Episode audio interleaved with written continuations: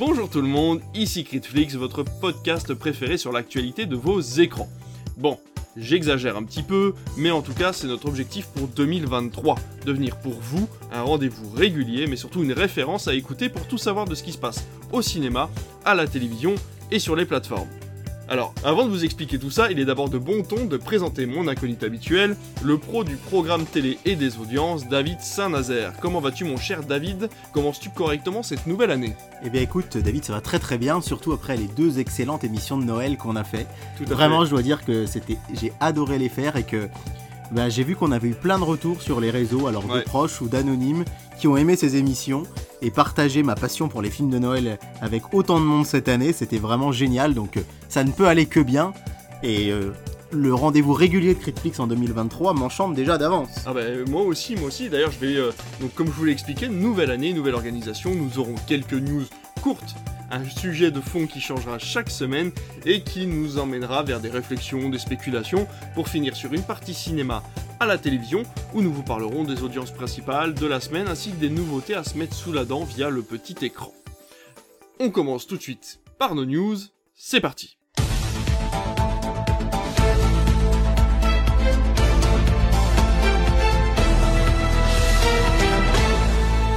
Alors du coup on va commencer par ma news.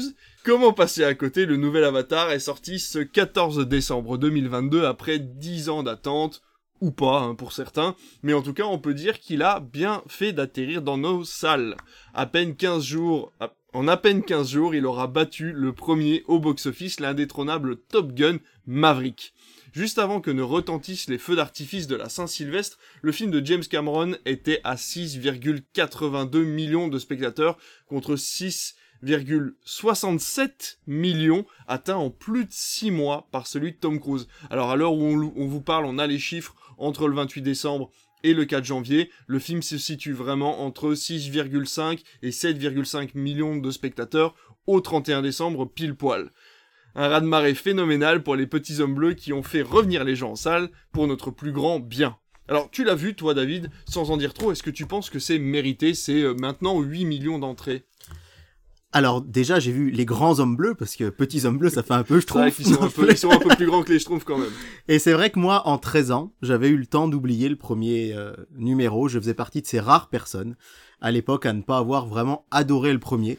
J'avais passé un bon moment, mais bon... C'est un film que je n'avais jamais revu, je n'ai pas acheté le Blu-ray, pourtant j'en ai plus de 700 à la maison. Et là, j'avoue que j'étais très moyennement motivé à aller voir le 2, puisque le premier m'avait pas marqué plus que ça. Surtout que je voulais absolument revoir le premier pour voir le 2. Et j'avoue que ma compagne à la maison m'a beaucoup poussé en me disant « Non, mais on va le voir, accompagne-moi ». Et en fait, je n'ai pas tenu ma résolution, je n'ai pas revu le premier. Et je me suis dit « Tant pis, je tente ma chance et je vais le voir ». Et je dois avouer que techniquement, je me suis pris une sacrée claque. Vraiment. Alors le fait que j'ai pas revu le premier était, je pense, comme un tout petit peu préjudiciable, parce que heureusement ma compagne était à côté de moi et me glissait de temps en temps « Tu te souviens, celui-là, c'est le méchant », par exemple. Mais il faut dire que je l'ai vu en 3D et que je suis pas un très grand fan de 3D à la base. Au début, j'étais hyper enthousiaste dans les années 2009-10, parce qu'il faut rappeler que c'était il y a quand même 13 ans, hein, le premier Avatar, ça remonte. Et là, j'avais pas vu de film en 3D, je crois, depuis Solo. Et Solo, ça date de juin 2018 et la 3D avait été catastrophique sur ce film. Et j'étais un peu réticent, mais je me suis dit, c'est peut-être l'occasion. Et alors là, la 3D est incroyable, vraiment. Alors, nous, dans notre salle mono-écran, on a une 3D très bonne, mais pas incroyable. Ouais, c'est pas respectable. Voilà, c'est très correct. Et à ce niveau-là, qui est pourtant pas le top du top de ce qui se fait en 3D, j'ai été bluffé. Et en fait, finalement, le scénario a presque été secondaire, même si je l'ai beaucoup aimé, bien qu'il y ait beaucoup de ressorts classiques, hein, ça révolutionne pas le genre d'un point de vue scénaristique. Mais néanmoins, la technique et la 3D étaient tellement bluffantes que je n'ai pas vu passer les 3h15. Et pourtant, pour un film que j'avais pas spécialement prévu de voir, et sachant que le lendemain, j'ai vu Le Seigneur des Anneaux version longue en 4h20, au début, j'étais pas très motivé à me mettre 3h15 dans un film qui me plairait peut-être pas tant que ça. Et en fait, voilà, vraiment, moi, mon avis, c'est que si je l'avais vu en 2D, je l'aurais beaucoup moins aimé, je pense, si je m'étais juste tenu aux images et au scénario. Mais là, la 3D a été un vrai plus. Maintenant, de là à dire que c'est mérité, bon, c'est vrai que j'ai vu des films qui m'ont beaucoup plus plu en 2022 quand même, hein. Je pourrais citer The Batman, par exemple, que j'ai vraiment adoré, Coupé, La Nuit du 12. Genre, j'adorerais que ces films-là fassent aussi 8 ou 9 millions d'entrées. Mais quand même, je trouve que c'est très très qualitatif visuellement, et surtout ça apporte beaucoup de bonheur aux gens, et ça en cette période d'inflation, de guerre en Ukraine, on sait pas de quoi demain sera fait, et ben franchement voir des gens sortir pour la séance en 3D, on peut le dire, la salle était pleine à 95%, ouais. Il restait presque plus de place, et tous les gens étaient super ravis à la fin. En plus c'était entre Noël et le jour de l'an, donc une période de l'année où on a quand même envie d'être un peu plus heureux, où il y a plus de chaleur humaine entre les gens, donc c'est un souvenir excellent. Le côté phénomène technologique a amené quand même beaucoup de monde, faut le dire, ça c'est sûr. Mais après voilà, bon, les gens sont quand même très contents de l'histoire et du côté action, donc dans tous les cas, ça reste quand même un film à aller voir au cinéma, et il atteindra très certainement les 10 millions d'entrées, sans doute, ouais. Dans tous les cas.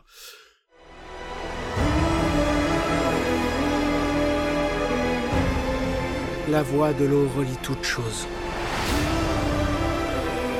Avant la naissance... et après la mort. C'est ici notre maison. J'ai besoin de te savoir à mes côtés.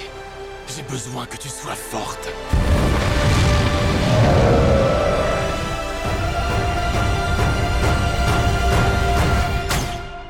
Le cœur plein de courage. On passe tout de suite à ta news. Toi, mon cher David, tu vas nous parler aussi d'une grosse saga, quelque chose qui a marqué les esprits depuis presque 50 ans maintenant. Ta news va concerner un héros qui ne meurt jamais, ou presque jamais, puisque James Bond a peut-être enfin trouvé sa prochaine incarnation. Alors, il faut rappeler que depuis 2006 jusqu'en 2021, pendant 15 ans, c'est Daniel Craig qui a tenu la corde, cet acteur que vous n'avez sans doute pas oublié, qui a incarné James Bond dans Casino Royale, Quantum of Solace, Skyfall, Spectre et... No Time To Die très récemment, et effectivement, plusieurs rumeurs enflent depuis quelques semaines sur le nom du futur successeur de Daniel Craig, mais il semblerait qu'un acteur tienne la corde. On en parle beaucoup dans les médias depuis plusieurs jours, il s'agit d'Aaron Taylor-Johnson. Alors qui est Aaron Taylor-Johnson ? Vous le connaissez peut-être, sans doute même si vous êtes amateur de blockbusters américains. Il a été connu dans le diptyque que personnellement j'adore, Kick-Ass de Matthew Vaughn, un film de super-héros déjanté, multi-référencé. Le deuxième est un petit peu moins bien que le premier, mais vraiment, j'ai les Blu-ray, je les ai découverts vraiment par hasard, ces films. Le premier, je l'ai pas vu en salle, puisque j'avais acheté le Blu-ray pas cher d'occasion, me demandant ce que ça allait être. Et puis au final, j'ai adoré, j'ai couru voir le 2 en salle. Il a été le rôle principal dans Godzilla, version 2014. Il faut rappeler qu'il n'est pas revenu après dans les autres films de la franchise, il n'était que dans le premier Godzilla.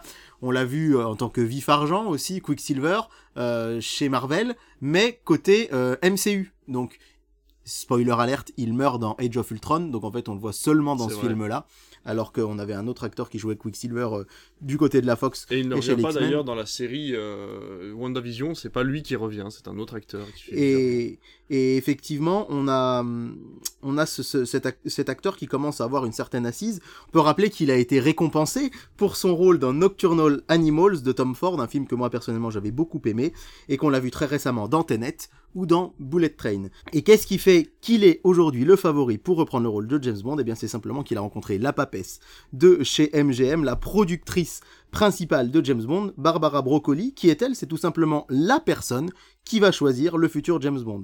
Il semblerait que...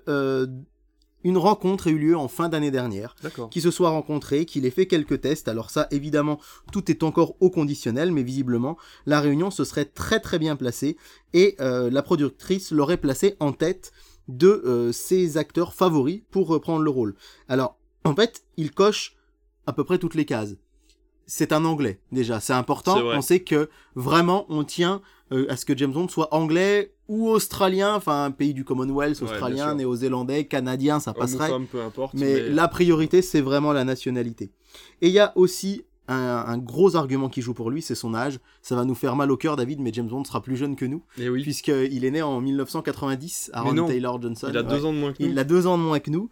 Et ça c'est un gros argument positif pour lui, et c'est l'argument qui a disqualifié mon favori préféré. Vraiment, je rêvais que ce soit Idris Elba. Il a tenu la corde pendant des années. J'adore cet acteur, je trouve qu'il a un charisme monumental. Surtout que l'incarnation dans Luther est vraiment de très bonne qualité. Incroyable. C'est vrai que ça aurait fait un très bon James Bond. J'ai vu Beast il y a peu de temps. Alors ça a été un gros flop au box-office.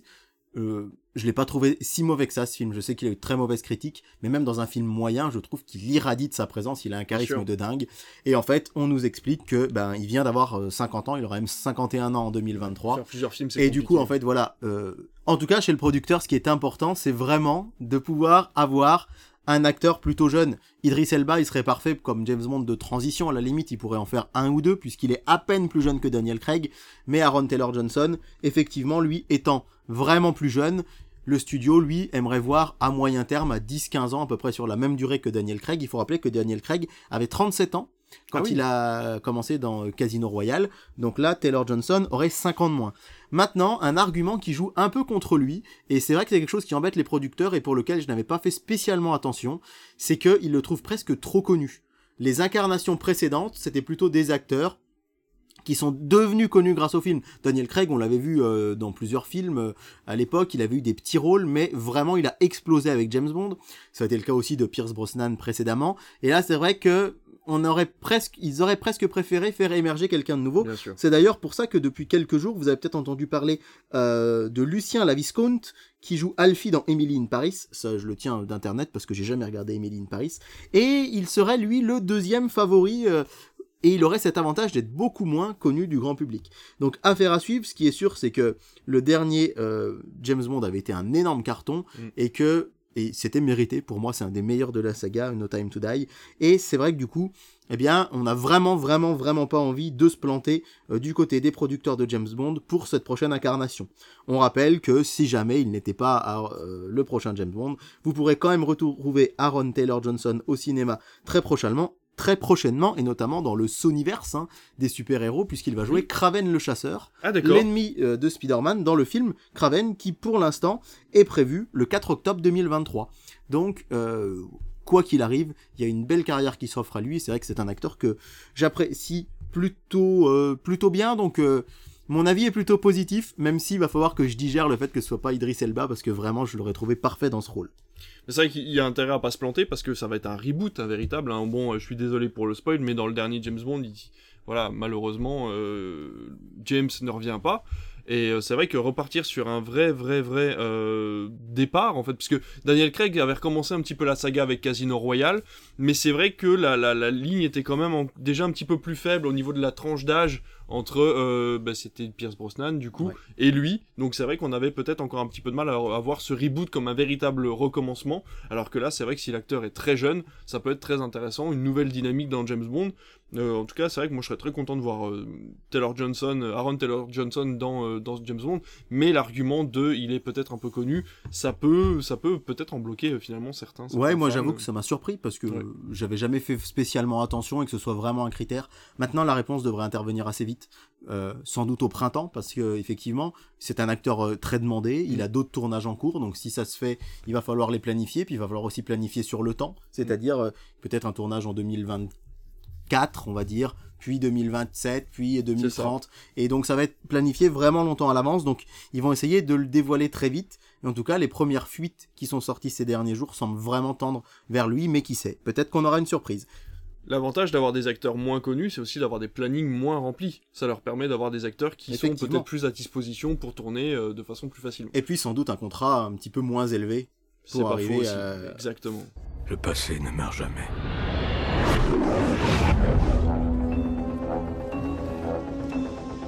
James, le destin nous réunit à nouveau.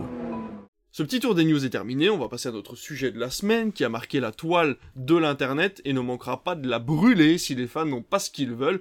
HBO Max n'a bientôt plus de diffuseur. D'ailleurs, il n'a plus de diffuseur à l'heure à laquelle on vous parle. Ils n'ont plus de diffuseur en France pour les séries, OCS n'ayant pas renouvelé le contrat d'accord entre eux et HBO Max. Ça veut dire qu'on dit au revoir à Game of Thrones, à His Dark Materials ou encore The Time Traveler's Wife. Il y a plein d'autres séries qui appartiennent à HBO Max. On a également House of Dragons qui était sorti il y a quelques temps, la deuxième saison étant prévue pour 2024. Alors il faut savoir que Prime par contre a un contrat en France avec Warner pour tout ce qui est licence DC Comics. Donc ça veut dire que par exemple les séries comme Peacemaker sont maintenant sur Prime Video depuis quelques jours et sont parties de la plateforme OCS, donc vous avez toujours la possibilité de voir certaines séries qui appartiennent à HBO Max sur d'autres plateformes comme Prime Video. Ce qui est plus problématique, c'est la tant attendue série The Last of Us, attendue depuis des années maintenant, qui était censée sortir là ce mois de janvier, qui sort au mois de janvier là aux États-Unis, mais qui n'a toujours pas de diffusion prévue en France. Et c'est seulement la France, c'est partout ailleurs il sera diffusé. HBO Max a réussi à s'implanter partout en Europe et partout dans le monde, mais pas en France. D'ailleurs, je te le demande David, tout ça n'est absolument pas préparé, ma question n'était absolument pas prévue. Est-ce qu'on n'aurait pas entendu ça il y a quelques temps finalement, cette diffusion partout sauf en France? Alors c'est vrai que ça nous rappelle le tristement célèbre exemple d'Avalonia chez Disney qui a décidé de punir la France, entre guillemets, de sa chronologie des médias en le sortant directement sur Disney+, enfin punir la France, punir les cinémas français. Il faut noter qu'HBO Max, alors contrairement à Avalonia qui est sorti partout, n'est pas encore disponible complètement partout en Europe, mais c'est en train de venir petit à petit, et notamment une annonce a été faite là de l'arrivée en Belgique. Dans cette Belgique qui t'est chère, David, eh bien, si t'as envie d'aller y faire un petit tour, voir des proches, tu pourras voir HBO Max là-bas, mais pas chez nous. Voilà, on essaye de trouver la meilleure solution chez HBO Max pour que ça puisse sortir en France. Il faut rappeler quand même que Warner a été racheté très récemment par le groupe Discovery, que c'est assez flou, hein, le futur de Warner, DC, HBO, tout ça mélangé fait une drôle de tambouille au niveau international. Et pour l'instant, effectivement, comme tu l'as dit, on a plein de programmes qui ont disparu. J'ai sous les yeux une liste quand même de 60 séries hein, qui sont sorties du catalogue.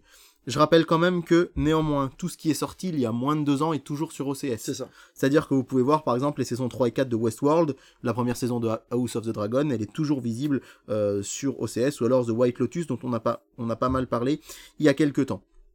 Mais c'est quand même énorme de se dire qu'il y a ce gros trou, entre guillemets, ces séries qui ne sont plus visibles. Alors...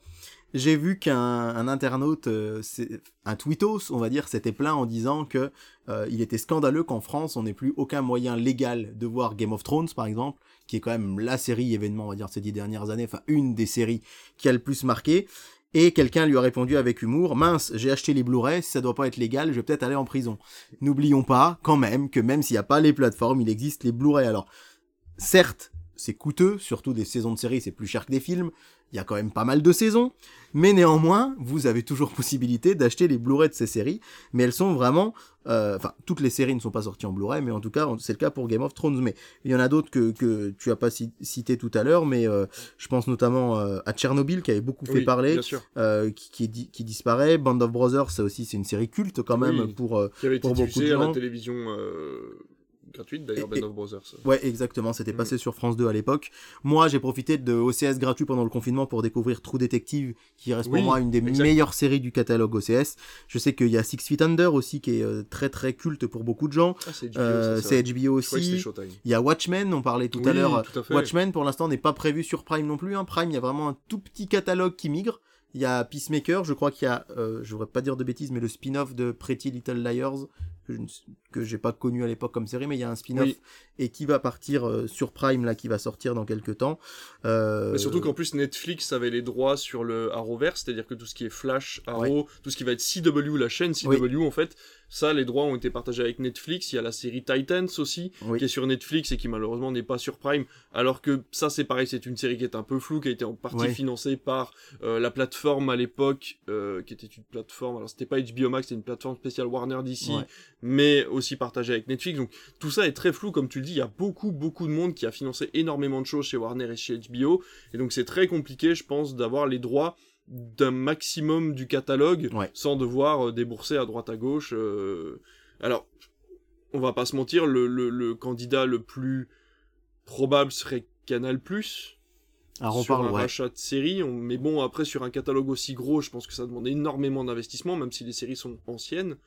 Je pense que les favoris, alors on parle beaucoup de Canal, mais avant toute chose de Prime, puisqu'Amazon a quand même un très gros portefeuille, même si vous avez peut-être lu dans la presse, enfin aujourd'hui, je dis aujourd'hui, au moment où on enregistre, hein, on est le jeudi 5 janvier, il y a une annonce qu'Amazon va supprimer 18 000 postes à travers le monde, ce qui montre bien quand même que, même si c'est je crois que c'est le 3e plus gros employeur au niveau mondial, bon, ils sont aussi touchés par la crise actuelle mondiale. Mais c'est vrai que Prime pourrait être un racheteur potentiel. On a Canal qui pourrait peut-être accueillir ou simplement accueillir la plateforme HBO Max comme ils le font pour Paramount+, c'est-à-dire que ça devienne une de leurs options. Et du coup, la question sur laquelle je veux rebondir, je sais pas si tu avais prévu d'en parler, c'est quid d'OCS ?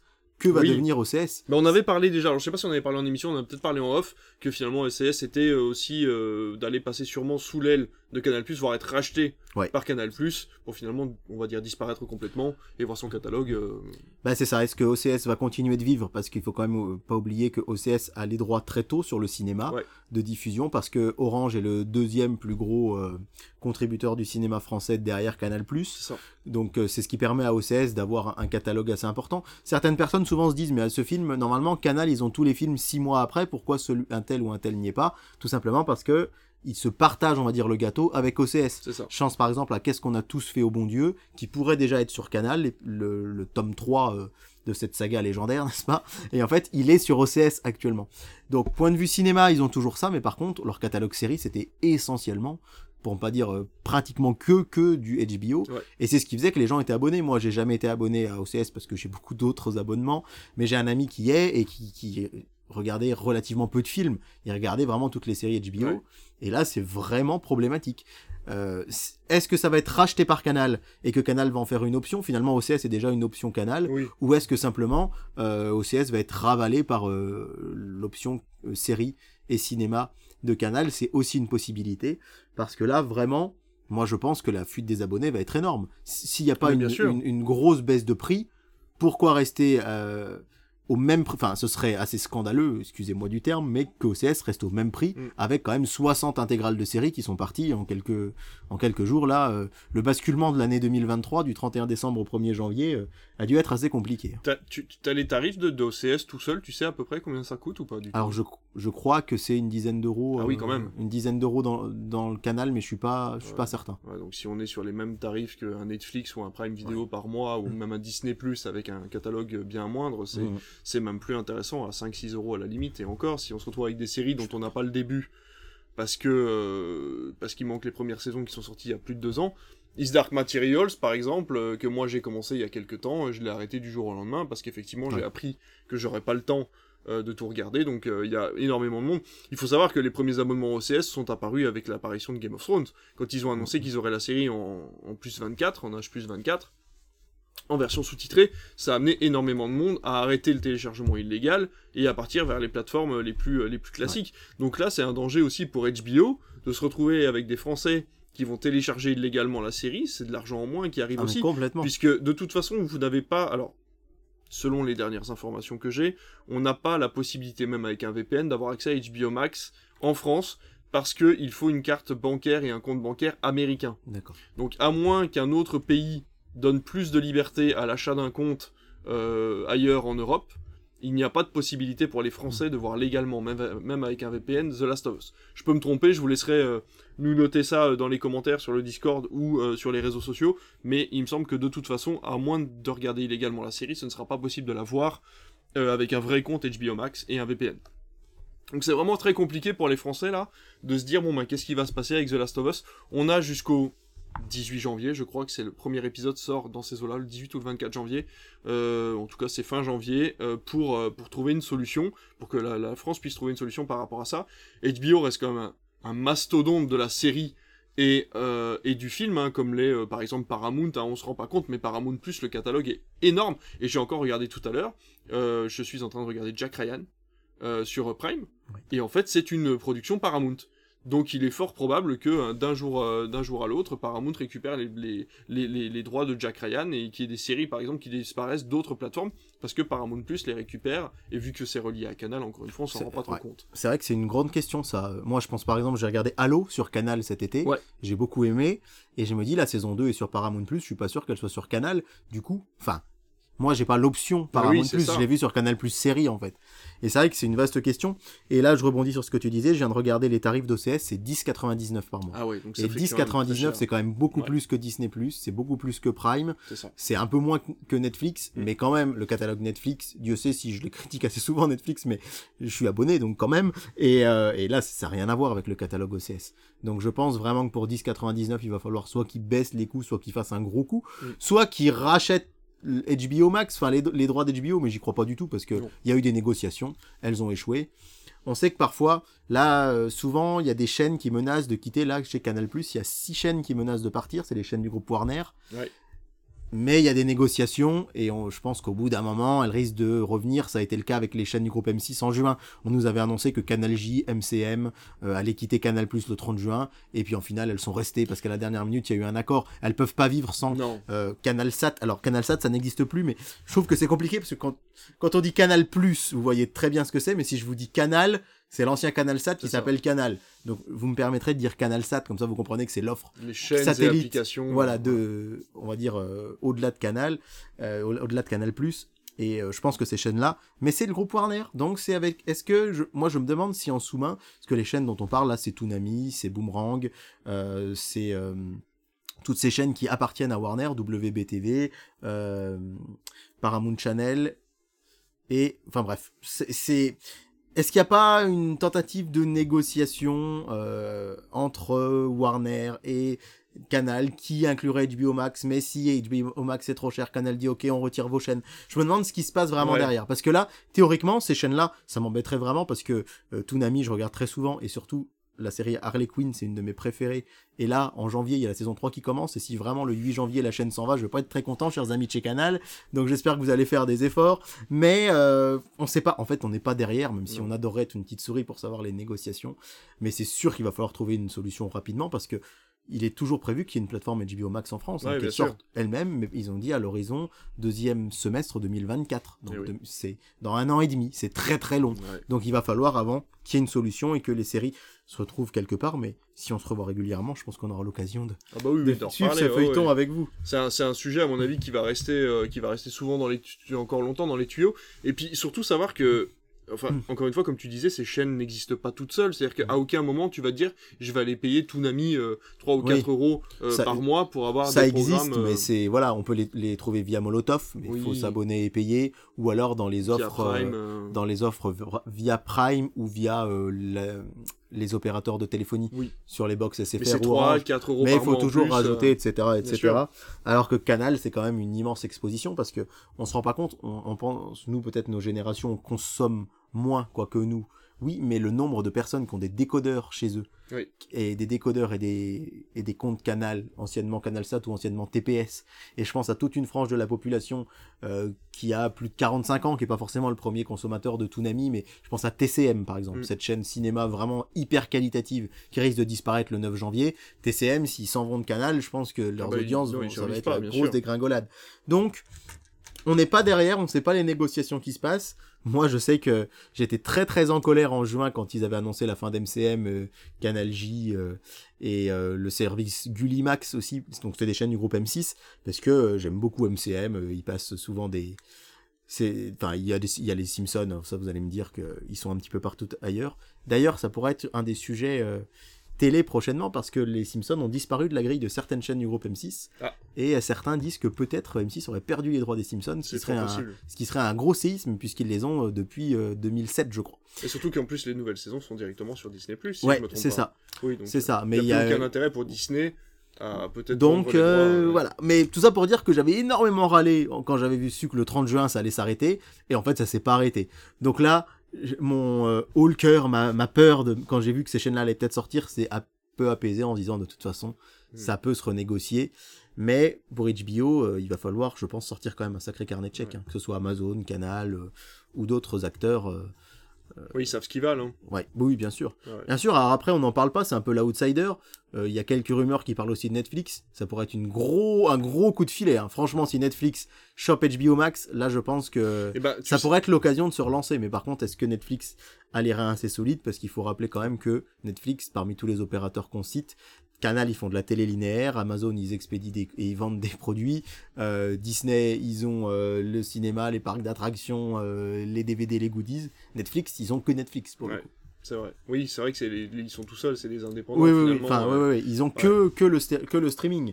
Donc. Mais c'est bête, mais tu vois, d'instinct, je te dirais que s'il y avait tout le programme HBO Max sur Netflix, les 14,99 semble finalement beaucoup moins imposant si tu as accès à Game of Thrones, à ce genre de choses, ou The Last of Us. Enfin, là, tout va se jouer là-dessus, c'est-à-dire que les gens attendent de savoir où ils vont regarder The Last of Us. Et il y a moyen de gagner des millions d'abonnements pour quelques mois, juste pour cette série-là. Donc c'est hyper important pour HBO Max de bien choisir son diffuseur, pour savoir qui va avoir les droits pendant quelques années, quelques mois. je me permets de faire un petit clin d'œil à mon ami Sylvain qui écoute toutes nos émissions tout le temps en podcast. Merci Sylvain, on te remercie vraiment. Il est hyper fidèle et il commande toujours ce qu'on dit, etc. Je sais, il me l'a dit que le jour où il sait quel service a Last of Us, il s'abonne direct. Bah oui. C'est un fou du jeu vidéo. Il m'engueule d'ailleurs parce que j'y ai pas encore joué. Mais je sais qu'il m'a dit dès que je sais où c'est, je m'abonne quoi. Et forcément parce que c'est tellement énorme Last of Us. La licence a une telle... un tel retentissement au niveau mondial, tu l'as très bien dit dans ton introduction du sujet, il va forcément falloir trouver une solution, on peut pas laisser Last of Us, House of the Dragon saison 2, sans diffuseur, sans compter des 60 séries qui sont disponibles sur internet, allez les voir, hein. On vous en a cité 7 ou 8, mais il y en a vraiment énormément. Par contre, ce qui peut être intéressant à la limite de trouver pour une petite news, c'est de savoir pourquoi autant de retard en France, oui, pour l'arrivée d'HBO Max alors qu'il est disponible partout. Parce qu'on sait que pour Disney, c'est un problème de chronologie des médias dans tous les cas, ce qui est connu depuis des années et on vous a expliqué maintes et maintes fois comment fonctionne la chronologie. Mais là, pour le coup, le catalogue aurait très bien pu arriver du jour au lendemain sans aucun problème, puisqu'il n'y a aucun problème de chronologie des médias à ce niveau-là, quoi. Alors, je sais, pour avoir écouté une émission de radio qui en parlait un petit peu l'autre fois, un des sujets, c'est sans doute pas le seul, mais il y a aussi cette peur de saturation du marché. Oui. Effectivement, on arrive à un moment où c'est pour ça que Paramount+ est sorti relativement vite, surfant un petit peu aussi sur le succès de Top Gun. Oui. On n'a jamais autant parlé de Paramount, finalement. J'ai entendu dans des émissions très populaires à la radio des gens de chez Paramount, des gens de chez Paramount France parler qu'on connaissait pas. Oui. Et je pense qu'on avait tellement entendu parler de Paramount cette année qu'ils ont surfé là-dessus. Et je pense qu'HBO a un petit peu peur d'être la plateforme de trop. Est-ce que les gens qui ont déjà... Moi, le premier... qui suis un grand fan de DC Comics, de Warner en général, on va dire, et de leurs films, j'ai pas OCS. Ouais. Parce que, il arrive un moment où j'ai Canal, j'ai Prime et j'ai Netflix. Et en plus, j'ai Disney Plus, mais dans mon offre Canal. C'est-à-dire que je paye Disney Plus vraiment, je crois, 1,50€ par mois ou quelque chose comme ça, donc rien du tout. Mais on entendait l'autre jour, pour citer nos amis de chez Culture Média sur Europe 1, qui citait une étude qui disait que les gens, finalement, pratiquement personne n'a plus de deux plateformes. C'est ça. Et que il manque effectivement de l'argent aux gens pour s'abonner, ça c'est clair, mais il manque surtout du temps. Ouais, du temps, on n'a pas assez de temps pour tout voir. Moi, ça me frustre énormément. Là, dans mon compte Canal, j'ai eu Ciné Plus d'offert au mois de décembre. J'ai pratiquement rien pu regarder parce que déjà, c'est les fêtes de fin d'année, on a tous des repas, des obligations. Avec ma compagne, on voulait voir absolument la série Le Seigneur des Anneaux sur Prime. Et en fait, je vais dire quelque chose qui va paraître complètement aberrant, mais j'étais presque soulagé de voir qu'hier, ça m'avait été enlevé, parce que j'avais plus ce poids de me dire, mais il faut absolument que je puisse voir ça. Et là, maintenant, quelque part, je me dis, c'est fait, ça reviendra gratuitement dans quelques mois, et c'est tout. Ça. Et j'ai oublié, parce que ça fait peut-être 2 ans que je l'écoutais, mais il y avait un podcast excellent sur France Culture, d'une émission qui expliquait... la frustration, ce nouveau sentiment qui était engendré par les plateformes, par les podcasts, par YouTube aussi, par TikTok, par tout ça, le fait de se dire, en fait, avant on était à une époque où on n'avait rien et ça nous frustrait, maintenant on a presque trop et on est frustré de pas avoir le temps, exactement, de pouvoir tout écouter. Le budget n'est pas extensible, mais surtout le temps ne l'est absolument pas. C'est ça. On peut toujours se dire, on essaye de serrer la ceinture, on prend HBO Max et on prend HBO Max à 10-12€ de plus par mois. Peut-être que certains d'entre vous y arriveront. Par contre, vous pourrez faire ce que vous voulez. Il n'y aura jamais 27 ou 28 heures dans une journée. Ouais, c'est donc, c'est vrai, c'est un vrai problème aussi, ça. Ouais, mais je suis d'accord avec toi. Moi, c'est un soulagement aussi, tu vois. Fin janvier, j'ai mon abonnement Canal qui s'arrête et je me dis, je vais me contenter finalement de Prime Video, des Blu-ray que j'ai à la maison, que j'ai pas encore regardé, parce que finalement les Blu-ray, on se dit je les ai pour dans 6 mois, c'est pas grave, mais il faut que je profite de la plateforme parce que ça va bientôt disparaître. Il y a ce côté un petit peu timer qui fait très peur et en plus c'est bête, mais je suis en train de redécouvrir les plateformes gratuites. Pluto TV, France TV, Arte, et en fait, tout était dans Canal, donc ça se fondait au milieu de la masse, alors que là, du coup, on va pouvoir aller tranquillement sur chacune des plateformes, voir un petit peu ce qui nous intéresse le plus, et voilà, essayer de choisir peut-être ce qui est la date la plus proche de son expiration, des choses comme ça, donc avoir peut-être moins de programmes à voir, moins de programmes à choisir, et ça a été le gros avantage, on revient dessus, du programme de Noël, c'est d'avoir peut-être le choix de se bloquer les chaînes de télévision, et d'avoir peut-être 2-3 choix grand maximum à faire, une fois l'après-midi, une fois le soir, et d'être tranquille au niveau de sa conscience, de se dire j'ai choisi mon film et j'ai pas besoin de savoir de tourner pendant 3 heures sur une plateforme ou des choses comme ça, donc c'est vraiment intéressant. Donc effectivement, c'est une question auquel on pourra essayer de répondre un jour, savoir est-ce que HBO Max finalement a sa place, parce qu'on peut le parler, il y a un échec total qui se fait malgré la publicité à la télévision, c'est Universal Plus qui vient de débarquer en France. Vous pouvez l'avoir indépendamment ou via Prime, je crois. Ouais. Et en fait, ils n'ont rien à proposer, en fait. Ils n'ont rien d'excellent à proposer. Ils n'ont aucun programme exclusif qui sont attendus en France et qui est attendu en France. Et donc, du coup, ils sont en train de se planter complètement. Et voilà, Paramount, justement, a surfé sur le succès de Top Gun. Ils sont passés à la radio. Mm-hmm. Ils ont essayé de faire un maximum de publicité pour leur plateforme. Ils sont passés via Canal. Par contre, Universal est arrivé de façon complètement indépendante et il y a de fortes chances qu'ils se plantent. C'est comme Lionsgate Plus, anciennement Stars, donc il s'est renommé Lionsgate Plus pour finalement partir du système français en voyant que de toute façon ils étaient en trop en fait dans le système. Donc voilà, c'est un sujet encore, on vous le dit, hein, les sujets qu'on prend dans le podcast, oui. C'est des sujets de fond où on spécule, on vous donne notre avis, il n'y a pas vraiment de réponse à tout ça, mais ça vous permet d'avoir un point de réflexion, peut-être de changer d'avis aussi sur votre consommation des plateformes, hein, tout simplement.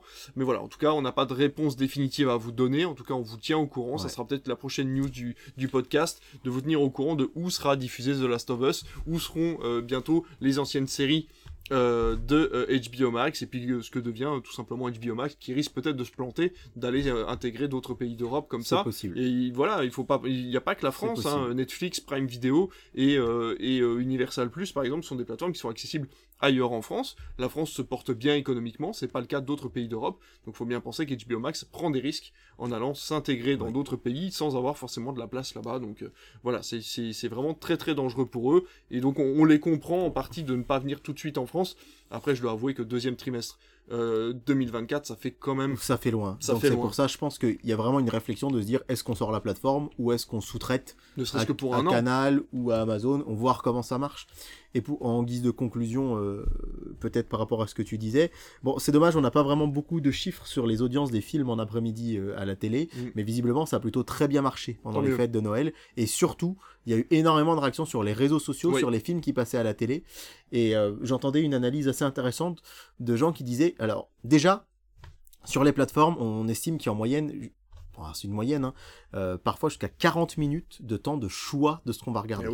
Ce qui est hyper chronophage, c'est-à-dire que si vous regardez un film d'1h30, finalement vous avez mis 2h10 parce que vous avez mis 40 minutes à choisir ce que vous allez regarder, ce qui est absolument énorme. Et que, en fait, la télé, avant, c'était un média, quelque part, où le fait d'avoir la démarche de choisir ce qu'on va regarder, on se dit, alors j'ai choisi ça, faut que je sois attentif, faut que je le regarde, puis finalement, ah non, je suis fatigué, je m'endors, je coupe, machin. Alors que la télé, finalement, c'est presque un média plus détendu, dans le sens où on zappe, on voit ce qu'il y a. Et en fait, il y a beaucoup de gens, visiblement, là, qui, pendant les fêtes, se lançaient Netflix. Qu'est-ce que tu vas regarder ? Je regarde ça. Ça, non, ça, c'est un peu long. Cette série-là, on continue. Non, je sais pas. Et puis, au final, ils mettaient TF1, ils voyaient qu'il y avait Shrek, ou ils voyaient qu'il y avait Spider-Man, ou ils voyaient qu'il y avait Spirou sur France 2, ou Astérix sur M6, je ne sais quoi. Et finalement, ils disaient, tiens, on va laisser ça. Et en fait, finalement, c'est un peu ça. C'est de se dire que on s'embête pas à choisir. Il y a ça à la télé. Il y a ça à la télé, et puis on va revoir Shrek plutôt que de s'embêter pendant 40 minutes sur Netflix à se dire, est-ce qu'on veut regarder Mitchells contre les machines, mais non, moi je préfère regarder Red Notice, mais moi je préfère voir un film à réessai, ou etc., etc. Et finalement, cette solution de facilité, entre guillemets, qu'est la télé, a eu un regain d'affection, et ça s'est vu encore pendant les fêtes, c'est-à-dire que vraiment, il y arrive un moment où les gens se disent, on va regarder ce qu'il y a à la télé, ce sera, et puis voilà. Et même si on l'a déjà vu. Et puis il y a ce côté, ce serait encore un autre débat, mais on en a déjà parlé, ce côté interaction du fait que déjà on est bloqué, ça nous impose un horaire, mais on voit, notamment à l'heure des réseaux sociaux, beaucoup de gens, et moi c'est rigolo parce que j'ai 2 ou 3 personnes qui me follow sur Twitter depuis que ils ont commenté parce qu'ils ont vu que je mettais, tiens, il y a Détective Pikachu cet après-midi, ah ouais, trop bien, nana, et du coup voilà, ça crée de l'interaction, alors que sur une plateforme, évidemment que quand vous allez lancer Stranger Things saison 5, tout le monde va la regarder plus ou moins en même temps, mais il y en a qui vont avoir regardé 10 épisodes d'un coup, enfin les 8 épisodes d'un coup, il y en a qui vont regarder un par jour, quand il y a un gros film qui sort sur les plateformes, il y en a qui vont le regarder le premier jour, comme Avalonia, il y en a qui l'ont pas encore vu, alors que finalement, à la télé, on sait que les gens, ils sont en train de le regarder en même temps que nous, ou ils le regardent pas, donc soit on interagit tout de suite, soit on n'interagit pas, et finalement, c'est ce qui fait un petit peu le succès de ce regain d'amour de la télé qui, faut-il le rappeler, c'est assez incroyable quand même de se dire qu'il y a eu un sondage qui est sorti juste avant Noël et qui a demandé à quels médias les jeunes Français de 15-24 ans font le plus confiance pour les informer et les divertir, et c'est la télé qui est arrivée, mais très très loin devant. Ce qui est assez dingue quand même, de se dire que leur média préféré, c'est la radio. Alors c'est pareil ça. Ouais. Ça. Et celui à qui ils font le plus confiance, c'est la télé. Et ça peut paraître incroyable de dire ça en 2022, parce que finalement la télé... elle est peut-être beaucoup plus, c'était pas forcément mieux avant, on sort d'une période quand même, enfin il y a 15 ans, toutes les téléréalités à la balle, alors certes encore il y a les Marseillais, ces trucs-là, ces bêtises pareil, mais c'est sur des petites chaînes de la TNT, mais il n'y a plus de grosses téléréalités sur les grosses chaînes finalement, qui font un peu plus le pari de l'info, du direct et des choses comme ça, et finalement ça a l'air de payer. Mais ouais, ça fait encore beaucoup de sujets, parce que c'est vrai qu'il y a un revival aussi des vieilles télé-réalités qui arrivent à la télévision, enfin on pourra en parler si tu veux parce que ça, moi ça m'intéresse énormément, carrément.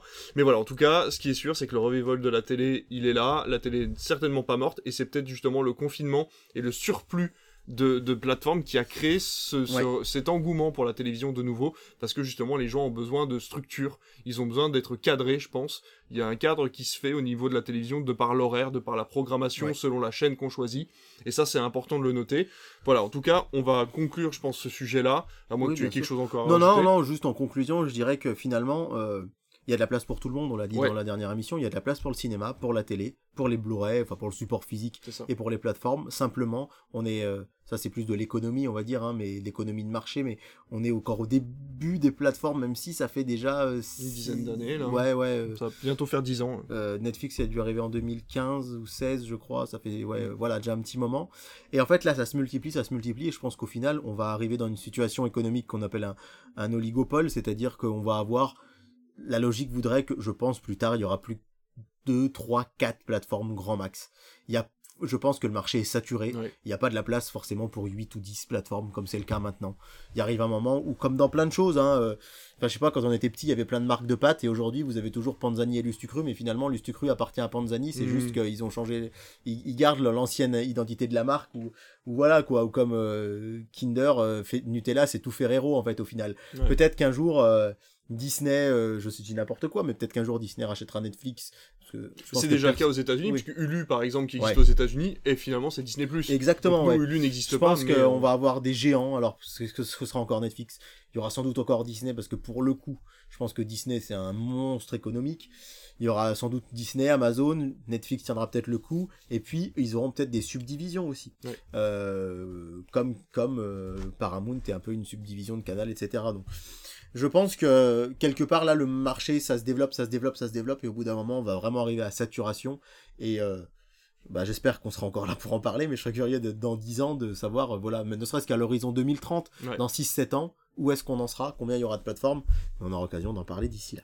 Complètement. En tout cas, on attend vos réactions aussi à vous. N'hésitez pas sur Instagram, sur Facebook, sur le Discord. Hein. On vous attend très nombreux sur le Discord. Vous venez quand vous voulez. Mais en tout cas, on attend vos commentaires. Ou si je le sors sur YouTube, vous mettez le petit commentaire sur YouTube puis le petit pouce bleu. Profitez-en. Je sais plus s'il est bleu. Je sais pas. Non, il est plus bleu maintenant. Le pouce, il est vers le haut quoi. Dans tous les cas. Content. Soyez contents de l'émission dans tous les cas. Mais réagissez, c'est ce qu'on attend de vous pour créer le débat. Eh ben écoute David, je pense qu'il est l'heure, ça y est, c'est l'heure de ta première chronique. Je te propose de te laisser le gros de la parole pour cette nouvelle section TV. Jingle.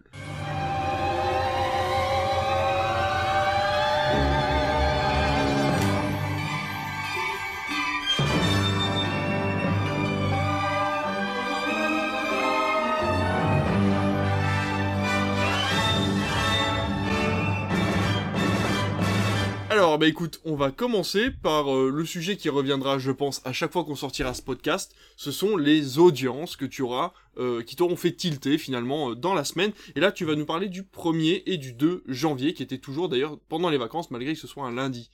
Tout à fait, alors je suis vraiment ravi de faire cette chronique télé dans un autre cadre, on va dire que mes chroniques annuelles pour Noël, et alors vraiment avec ce jingle, vous l'aurez peut-être reconnu quand même pour ceux pour qui c'est pas le cas, c'est le jingle de Ciné Dimanche, de la grande époque de Ciné Dimanche, le film du dimanche soir sur TF1, donc merci pour cet honneur. J'ai effectivement compilé les audiences du 1er et du 2 janvier qui me paraissaient vraiment les plus intéressantes, parce que le 1er janvier, vous savez, c'est le fameux duel du dimanche soir, ça je vous en ai parlé même dans plein de Critflix auparavant. Le dimanche soir, c'est le moment où les deux plus grosses chaînes de télé du PAF, TF1 et France 2, dégainent leurs films et vraiment ils mettent un paquet de budget pour ces films-là et c'est vraiment quelque chose d'important pour ces chaînes-là de faire de l'audience. Et là, c'était le tout premier duel du dimanche soir de l'année et il était particulier puisqu'il y avait TF1, France 2 mais aussi M6 qui proposait un film. D'habitude, M6 le fait 1 à 2 fois par an. Si vous avez écouté, alors attention, c'est précis, hein, l'émission qu'on avait enregistrée pour Pâques 2021, je vous avais raconté que pour Pâques, il y a une sorte de tradition, et si on se fait une émission avant Pâques, on en reparlera, hein, c'est que le dimanche soir de Pâques, TF1 passe un blockbuster, France 2, un film français, style La Grande Vadrouille, Le Corneau, des choses comme ça, et M6 dégaine un Disney.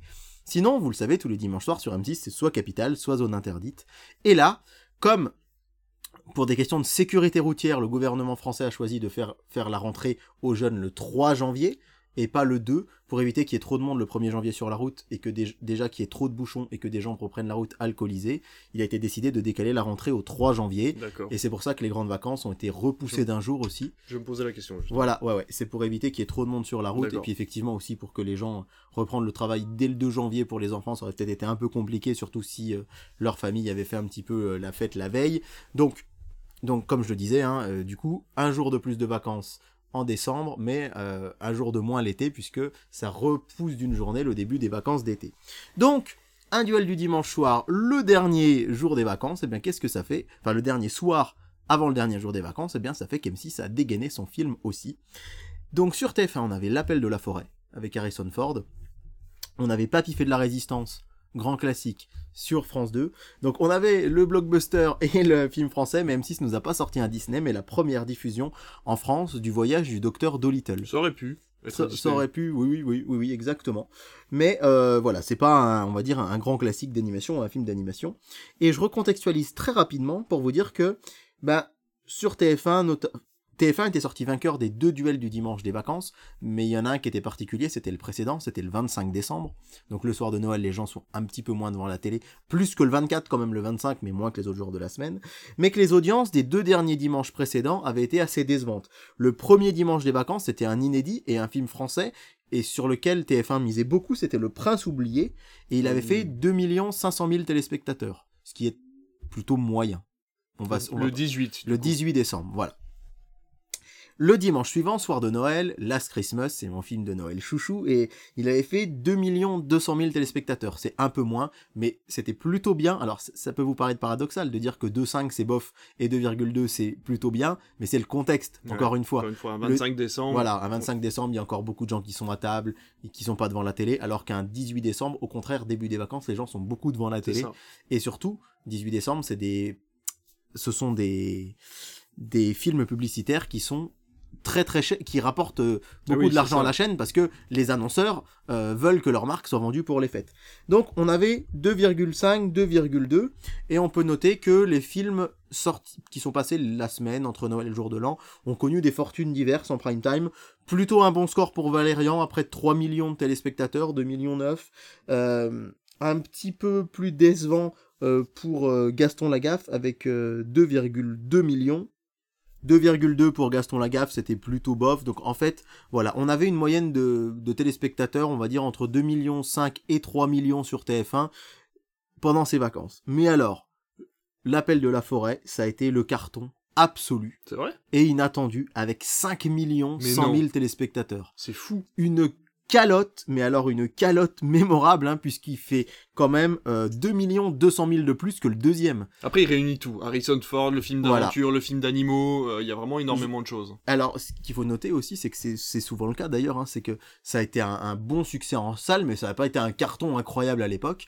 Mais là, ça réunissait tout pour les vacances. C'est-à-dire, comme tu l'as dit, les familles, c'était le film familial par excellence. Ouais. Vraiment. On peut regarder ça avec des enfants, même si la forêt est un petit peu triste, sans trop spoiler. On peut regarder ça en famille. Il y a de l'aventure. C'est comme Enfin, je ne fais que répéter ce que tu dis parce que t'as dit des arguments qui étaient excellents. Et il y a Omar Sy. Tout à fait. Donc, ils ont joué aussi là-dessus sur les pubs.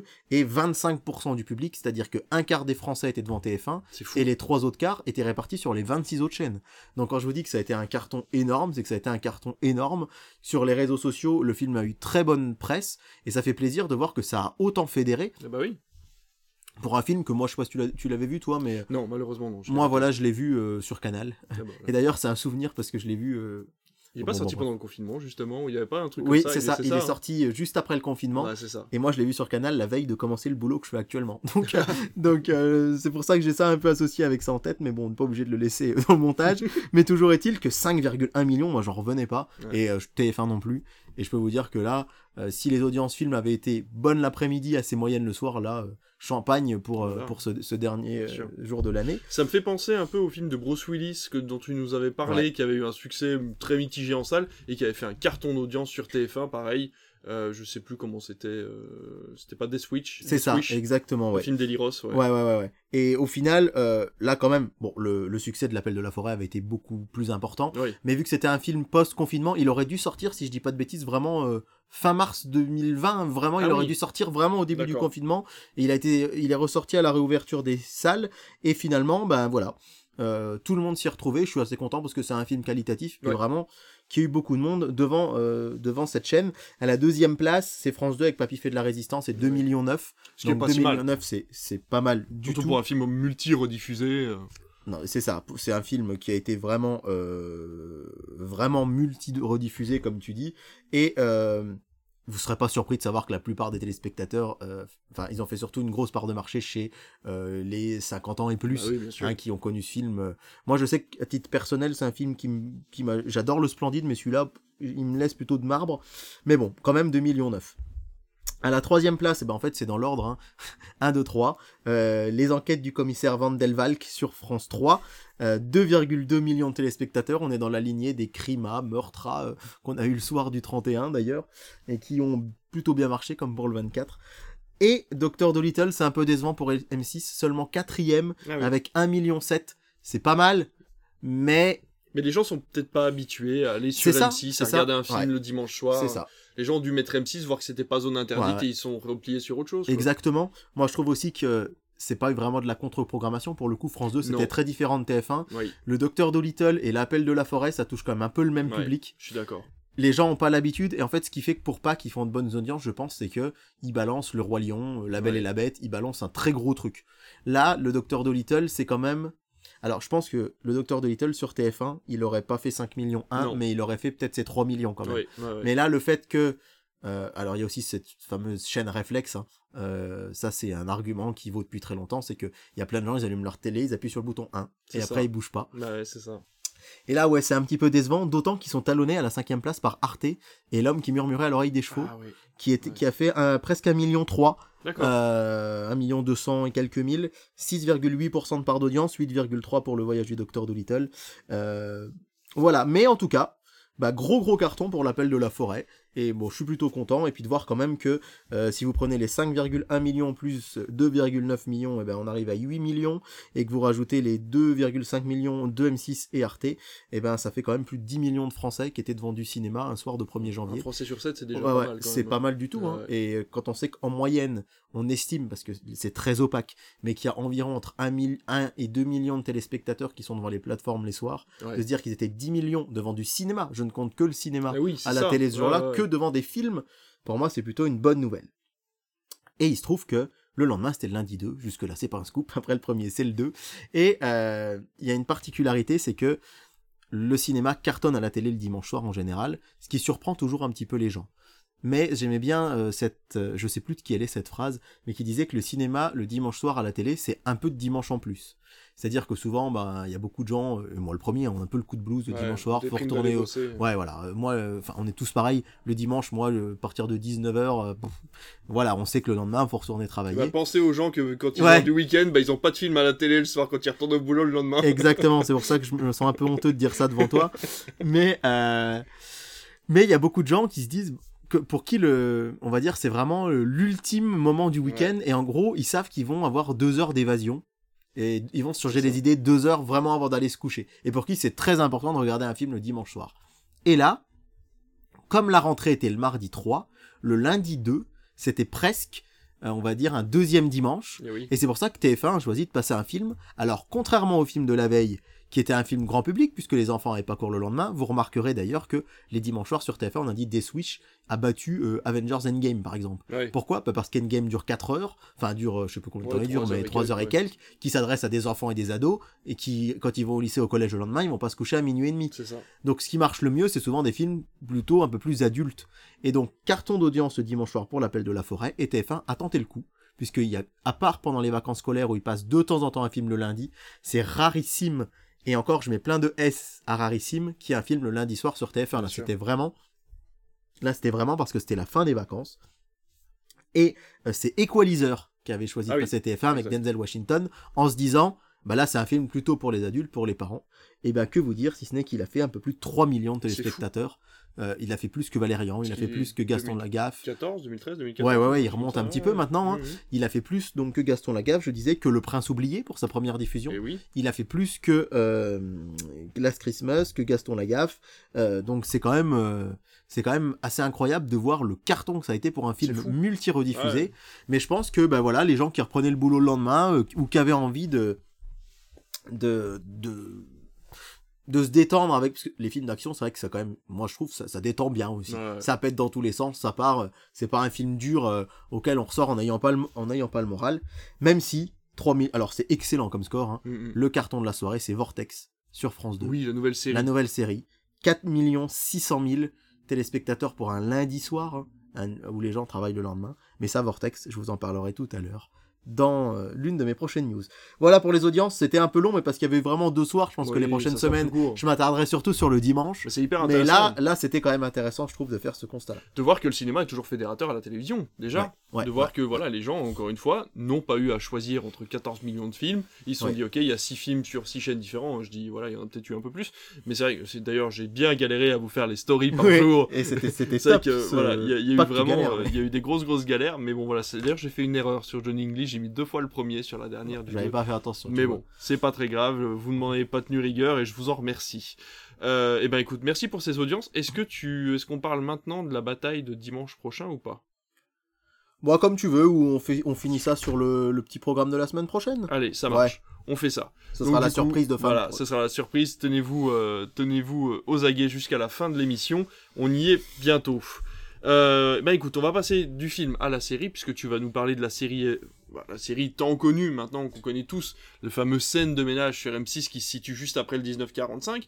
Alors tu as une grosse news à nous annoncer, dis-nous tout. Alors la grosse news, c'est un 7e couple qui arrive dans Scène de ménage là en début d'année. Et alors ce qui est génial, c'est qu'il y a seulement quelques heures qu'on sait la date de l'arrivée de ce nouveau couple. Ce sera le lundi 23 janvier. D'accord. Ah oui, c'est tout proche. Ouais, c'est tout proche dans Scène de ménage. Alors Scène de ménage, ça existe depuis 13 ans. Oui. Ça passe effectivement après le 1945 sur M6. Ça passe aussi le midi, après le 1245, en début d'après-midi. Et ça a d'ailleurs été un peu une locomotive à audience sur le 2 janvier sur Aladdin qui passait dans la foulée, parce que c'est vrai que les gens regardent Scène de ménage et puis après, ah bah tiens, il y a un Disney dans la foulée, etc. Oui, c'est vrai. Et ça cartonne, ça marche très fort, et donc il y a un 7e couple qui arrive. Particularité de ce 7e couple, c'est qu'il sera incarné par Didier Bénureau et Fanny Cottençon. Et là, c'est un peu comme quand on en parlait tout à l'heure pour James Bond, ce sont des gens connus. Et c'est la grosse différence. Alors, c'est pas des méga stars, mais quand même, Fanny Cottençon, c'est la César du meilleur second rôle en 83 dans Étoile du Nord, et c'est une figure qu'on a beaucoup vue au cinéma dans les années 80 et 90. Et Didier Bénureau, vous l'avez vu dans Papy fait de la Résistance, par exemple, dans Les Visiteurs, il joue le médecin. Moi, je l'adore dans Grégoire Moulin contre l'humanité. Je sais pas si vous connaissez ce film, faut le voir absolument, c'est une comédie, mais alors complètement déjantée, c'est presque un Dupieux avant l'heure. Et surtout, c'est un grand comédien de théâtre et c'est un grand humoriste. Il fait beaucoup de one-man show, il est très connu. Et donc là, la problématique de ce couple, c'est ça, de se dire, bien, elle, c'est une sexagénaire très belle, qui est à fond dans le un peu bobo, un peu bourgeoise, un peu riche, et elle est tombée amoureuse de Didier Bénureau, qui lui est un ouvrier finalement, alors un petit peu moins joli, etc., mais qui quelque part va la rassurer, et ça va être la thématique de ce nouveau couple. Il faut rappeler que donc il y a eu des nouveaux couples régulièrement dans Scène de ménage, il y en a un qui est parti, c'était celui qui était incarné par Lou Denis et Lyon et par Audrey Lamy, qui est parti il y a déjà quelques années, qui a été remplacé par un autre couple de jeunes, et là donc c'est le 7e couple qui arrive. On sent quand même qu'M6 tend là vers les sexagénaires, parce que le couple le plus populaire, c'est pas un secret, c'est Huguette et Raymond, Marion Gamme et Gérard Hernandez, j'allais dire Patrick, mais Patrick c'est Born to be Alive, c'est pas tout à fait la même chose.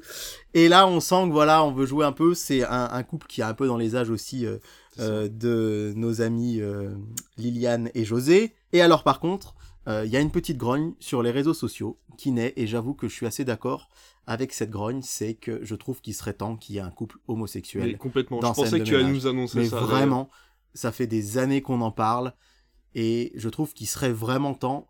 Déjà pour une question... Surtout de la part d'M6. Oui, surtout pour une question de représentativité. Oui. Vous avez 7 couples, ce serait pas illogique qu'il y ait un couple homosexuel parmi ces 7, parce que je sais pas quelle est la part des couples homosexuels parmi tous les couples en France, mais je pense que c'est quand même une part qui n'est pas négligeable, et moi j'aimerais vraiment qu'M6 saute le pas. Alors M6, ils ont des arguments, puisque vous vous doutez bien qu'on leur a déjà posé la question, bah oui. Et eux, ils se disent, alors le premier argument, je le trouve un peu bancal, ils se disent, on préfère montrer des gens qui ont des problèmes de couple, et il y a plus de problèmes chez les couples hétérosexuels que chez les couples homosexuels. Moi, je trouve que c'est le genre d'argument qui, quelque part, va culpabiliser les homosexuels qui auraient des problèmes dans leur couple. Bah oui, ils vont se dire, bah attendez, pourquoi on nous dit que nous, on n'a pas de problème ? Je pense qu'il y a autant de problèmes chez les uns que chez les autres. Ouais.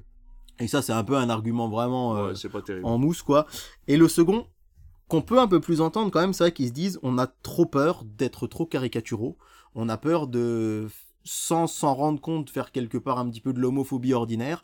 Donc on veut vraiment se blinder pour que notre humour à ce niveau-là ne soit pas caricaturé avec les homosexuels. Ce que je peux comprendre, encore une fois, mais quand même, moi je trouve qu'il serait temps, et quand là on a annoncé un 7e couple, moi aussi j'ai cru qu'ils allaient enfin mettre un couple homosexuel ou un couple lesbien, mais malheureusement, je ne doute pas que Didier Beignoret et Fanny Contenson seront très bien dans leur rôle. Mais il y en a marre, quoi. Mais ce serait... Ouais. Moi je vois qu'on est sûr. En plus, la règle serait simple, ce serait de se protéger, attention à ce que je vais dire, faut pas...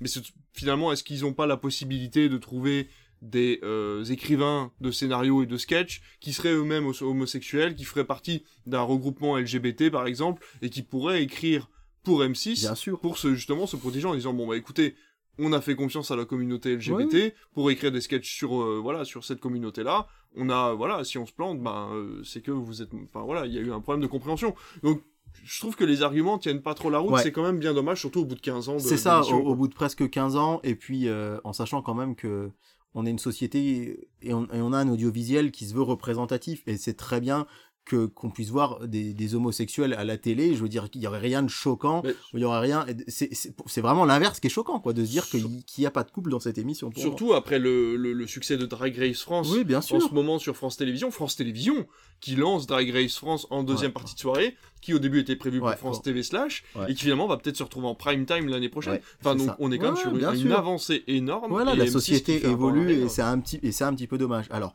je pense que là, franchement, c'est peut-être la dernière fois. S'il y a un 8e couple, je pense qu'ils auront pas trop le choix, parce que là ça grogne et ça grogne de plus en plus, et encore une fois, moi là, je râle pas souvent, mais là je râle quand même. Est-ce qu'ils ont pas peur de perdre une partie du public qui serait un petit peu frileux de voir ce genre de choses à la télévision ? Peut-être, sans doute qu'il y a un petit peu des arguments un peu comme ça qui sont pour moi très difficilement audibles, mais je pense qu'ils sont sincères quand ils disent qu'ils ont peur de mal faire. Oui, ça par contre je suis entièrement d'accord avec toi. Et je pense qu'ils sont... c'est plus la frilosité un peu... c'est un peu dommage. Mais on sait qu'M6 nous écoute pas, mais si jamais ils nous entendaient, on aimerait bien, nous tous, avoir un peu plus de représentativité pour tout le monde à la télé, ce serait quand même chouette. On va passer de la série à... Alors, entre la télé-réalité, le documentaire et le reportage, il va falloir que tu nous expliques un petit peu, parce que moi je connais le concept, mais c'est pas forcément l'émission la plus connue de la télévision française. Tu vas nous parler d'un invité exceptionnel, de la rencontre des Papotins, qui est sur France 2, si je ne me trompe pas. C'est ça. Alors, les rencontres du Papotin, c'est une émission de télévision qui est inspirée d'un magazine qui s'appelle Papotin. Et on en est au numéro 39 du Papotin, et la particularité de Papotin, qui est donc un journal créé en 1990, c'est que tous ces journalistes sont atteints de troubles autistiques. C'est ça qui fait la particularité. Et ils ont décidé de l'adapter en émission de télé, c'est-à-dire que les journalistes, qui sont d'ailleurs pas tous journalistes, les personnes qui vont interviewer une personnalité ont des troubles autistiques, ou plus ou moins marqués. Certains ont des formes d'autisme qui sont assez fortes, et ça donne des interviews géniales parce qu'elles sont complètement sans filtre. Ouais. Et on a eu 3 numéros jusque-là. Je n'ai vu que le premier, moi c'était avec Gilles Lelouch, qui était bien, qui était vraiment très sympa. Alors je le précise, c'est diffusé le samedi soir à 20h30 sur France 2, donc c'est juste après le journal, c'est entre le journal et le prime time, avant la météo, donc c'est un horaire en plus où il y a beaucoup de gens devant la télé. Et c'est vrai que moi j'avais beaucoup aimé, parce que Gilles Lelouch c'est un très bon acteur, mais je me disais, dans la vie je sais pas si c'est un mec... Ça a l'air d'être un con. Je l'aurais pas dit comme ça, mais je me suis dit, j'avais pas spécialement envie d'être pote avec Gilles Lelouch. Et là, j'ai trouvé vachement touchant. Il s'est vachement ouvert. Ils lui ont Puis par moment, voilà, un des intervieweurs qui dit bah, « Est-ce que je peux vous toucher la joue ? Est-ce que je peux vous faire un câlin ?» Et je l'ai trouvé vachement touchant, Gilles Lelouch, dans cette émission. Et ça m'a vraiment fait changer d'avis sur lui, parce que c'était purement un a priori pour le coup, puisqu'évidemment, je le connais pas. Et récemment, il y a eu Julien Doré dans la foulée, puis Camille Cotin. Et du coup, là, pour l'émission du samedi 7 janvier, alors qu'elle est disponible évidemment en replay sur la plateforme France.tv, eh bien, ce n'est... personne d'autre que le président de la République, Emmanuel Macron, wow, qui va être interviewé par le Papotin. Alors, gros événement quand même. Je tiens à dire, ça ne se voit peut-être pas en audition, mais je suis véritablement surpris. En fait, je n'étais pas au courant de l'invité. Hein, Alors, sur le fil conducteur de l'émission, j'avais mis à David, invité exceptionnel pour les rencontres du Papotin. Donc ouais, c'est Emmanuel Macron qui va se prêter au jeu de l'interview. Donc moi, je suis très impatient de voir ce que ça donne. Tout à fait. Alors, évidemment, hein, difficile de pas y voir aussi un coup de com' du président de la République, dans une actualité quand même relativement chaude. On va pas vous rappeler quand même qu'il y a des grèves des médecins dans les hôpitaux et tout le contexte actuel. Alors, on ne fait pas de politique dans cette émission, mais la démarche est-elle vraiment sincère ? Je ne sais pas. Toujours est-il que moi, je serais très curieux de voir ce que ça va donner. Ça j'espère surtout, parce que par contre, c'est pas du direct, qu'il y aura pas de coup de coupe de l'Élysée disant « Ah bah là, le président, quand même, il a pas été trop à son aise. » Je sais pas du tout ce que ça va donner. Mais je suis très impatient de voir, ne serait-ce parce que pour soutenir la démarche du Papotin. Et c'est vrai que là, d'un coup, on se disait au début, je me souviens d'avoir vu des critiques vraiment pas cool sur les réseaux sociaux et vraiment assez injustifiant en se disant « Ouais, c'est Gilles Lelouch, ils arrivent pas à avoir des gens très connus parce que ça doit pas être évident. » Bah là, bam, tu peux difficilement faire plus connu en France quand même que le président de la République en exercice en plus. Parce que si ça avait été François Hollande ou Nicolas Sarkozy, ça aurait déjà été une belle prise, de belles prises, mais on les voit quand même plus souvent. Ils ont une parole médiatique qui est quand même plus probante qu'un président de la République qui finalement, en dehors de l'interview du 14 juillet ou on va dire de la campagne présidentielle, n'accorde jamais d'interview. Et ça, c'est un peu la tradition républicaine qui c'est un peu dommage d'ailleurs parce que on aimerait des fois qu'ils se justifient plus sur leur choix. Mais là, c'est Emmanuel Macron qui va être face à ce public et moi je suis très très impatient de voir ce que ça va donner. C'est le samedi 7 janvier, alors si le podcast sort après le 7 janvier, vous pouvez le voir évidemment en replay, n'hésitez pas, ça va être le gros événement de cette fin de semaine et je pense que l'audience, on vous la donnera dans la prochaine émission, mais devrait être assez sympathique pour France 2 aussi. Ouais, carrément. Allez-y Adrien. Allez Adrien. J'étais un peu mêlé, ça je... Non vas-y, Adrien, tu veux préfères que j'alise ? Oui, un peu c'est mieux.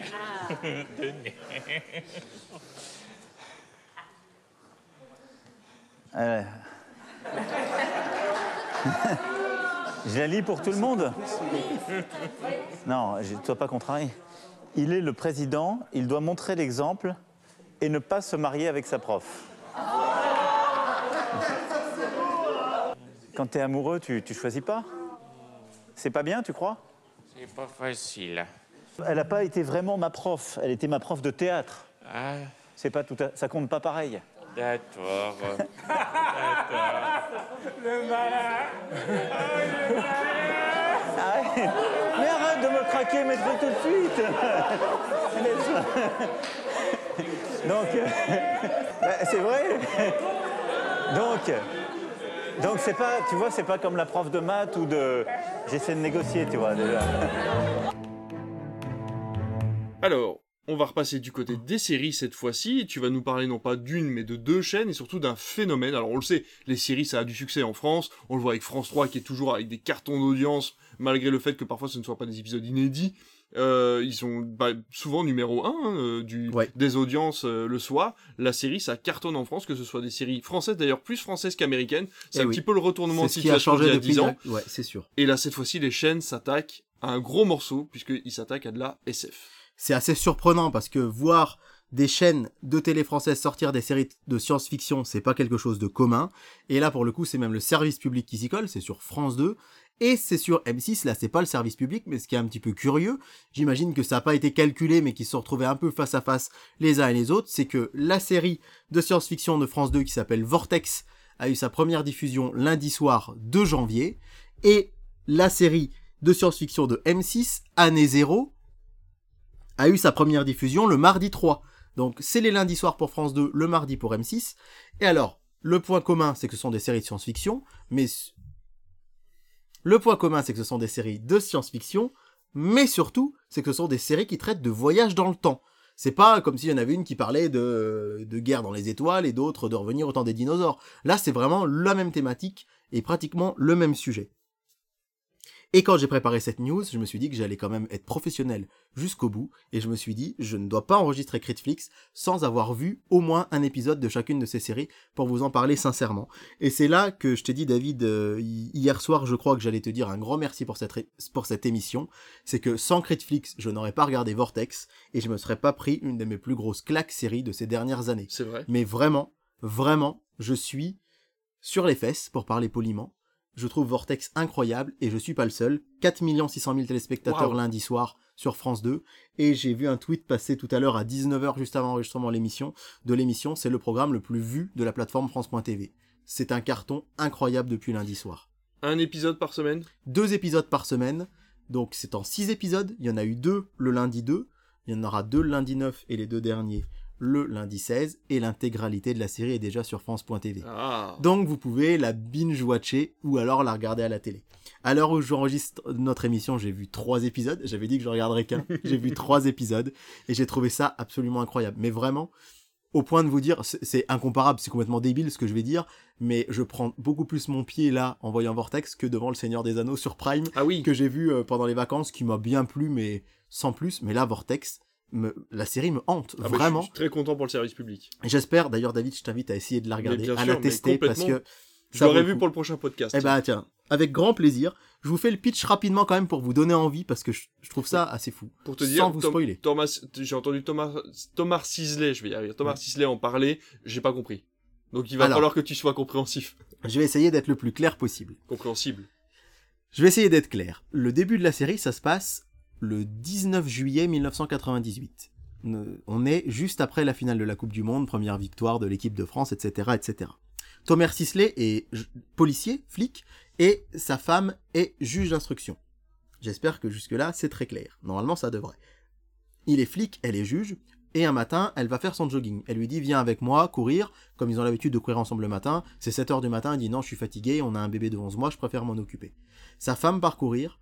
2 heures plus tard, ça toque à la porte, c'est son meilleur ami, son collègue policier qui lui annonce qu'elle a été retrouvée morte en bas d'une falaise. La série se passe en Bretagne, elle est tombée de la falaise, elle est morte, c'est un accident. Ça s'arrête là. Et là, la série nous emmène directement en 2025. C'est important de le noter, c'est pas en 2022 ou 2023, mais en 2025.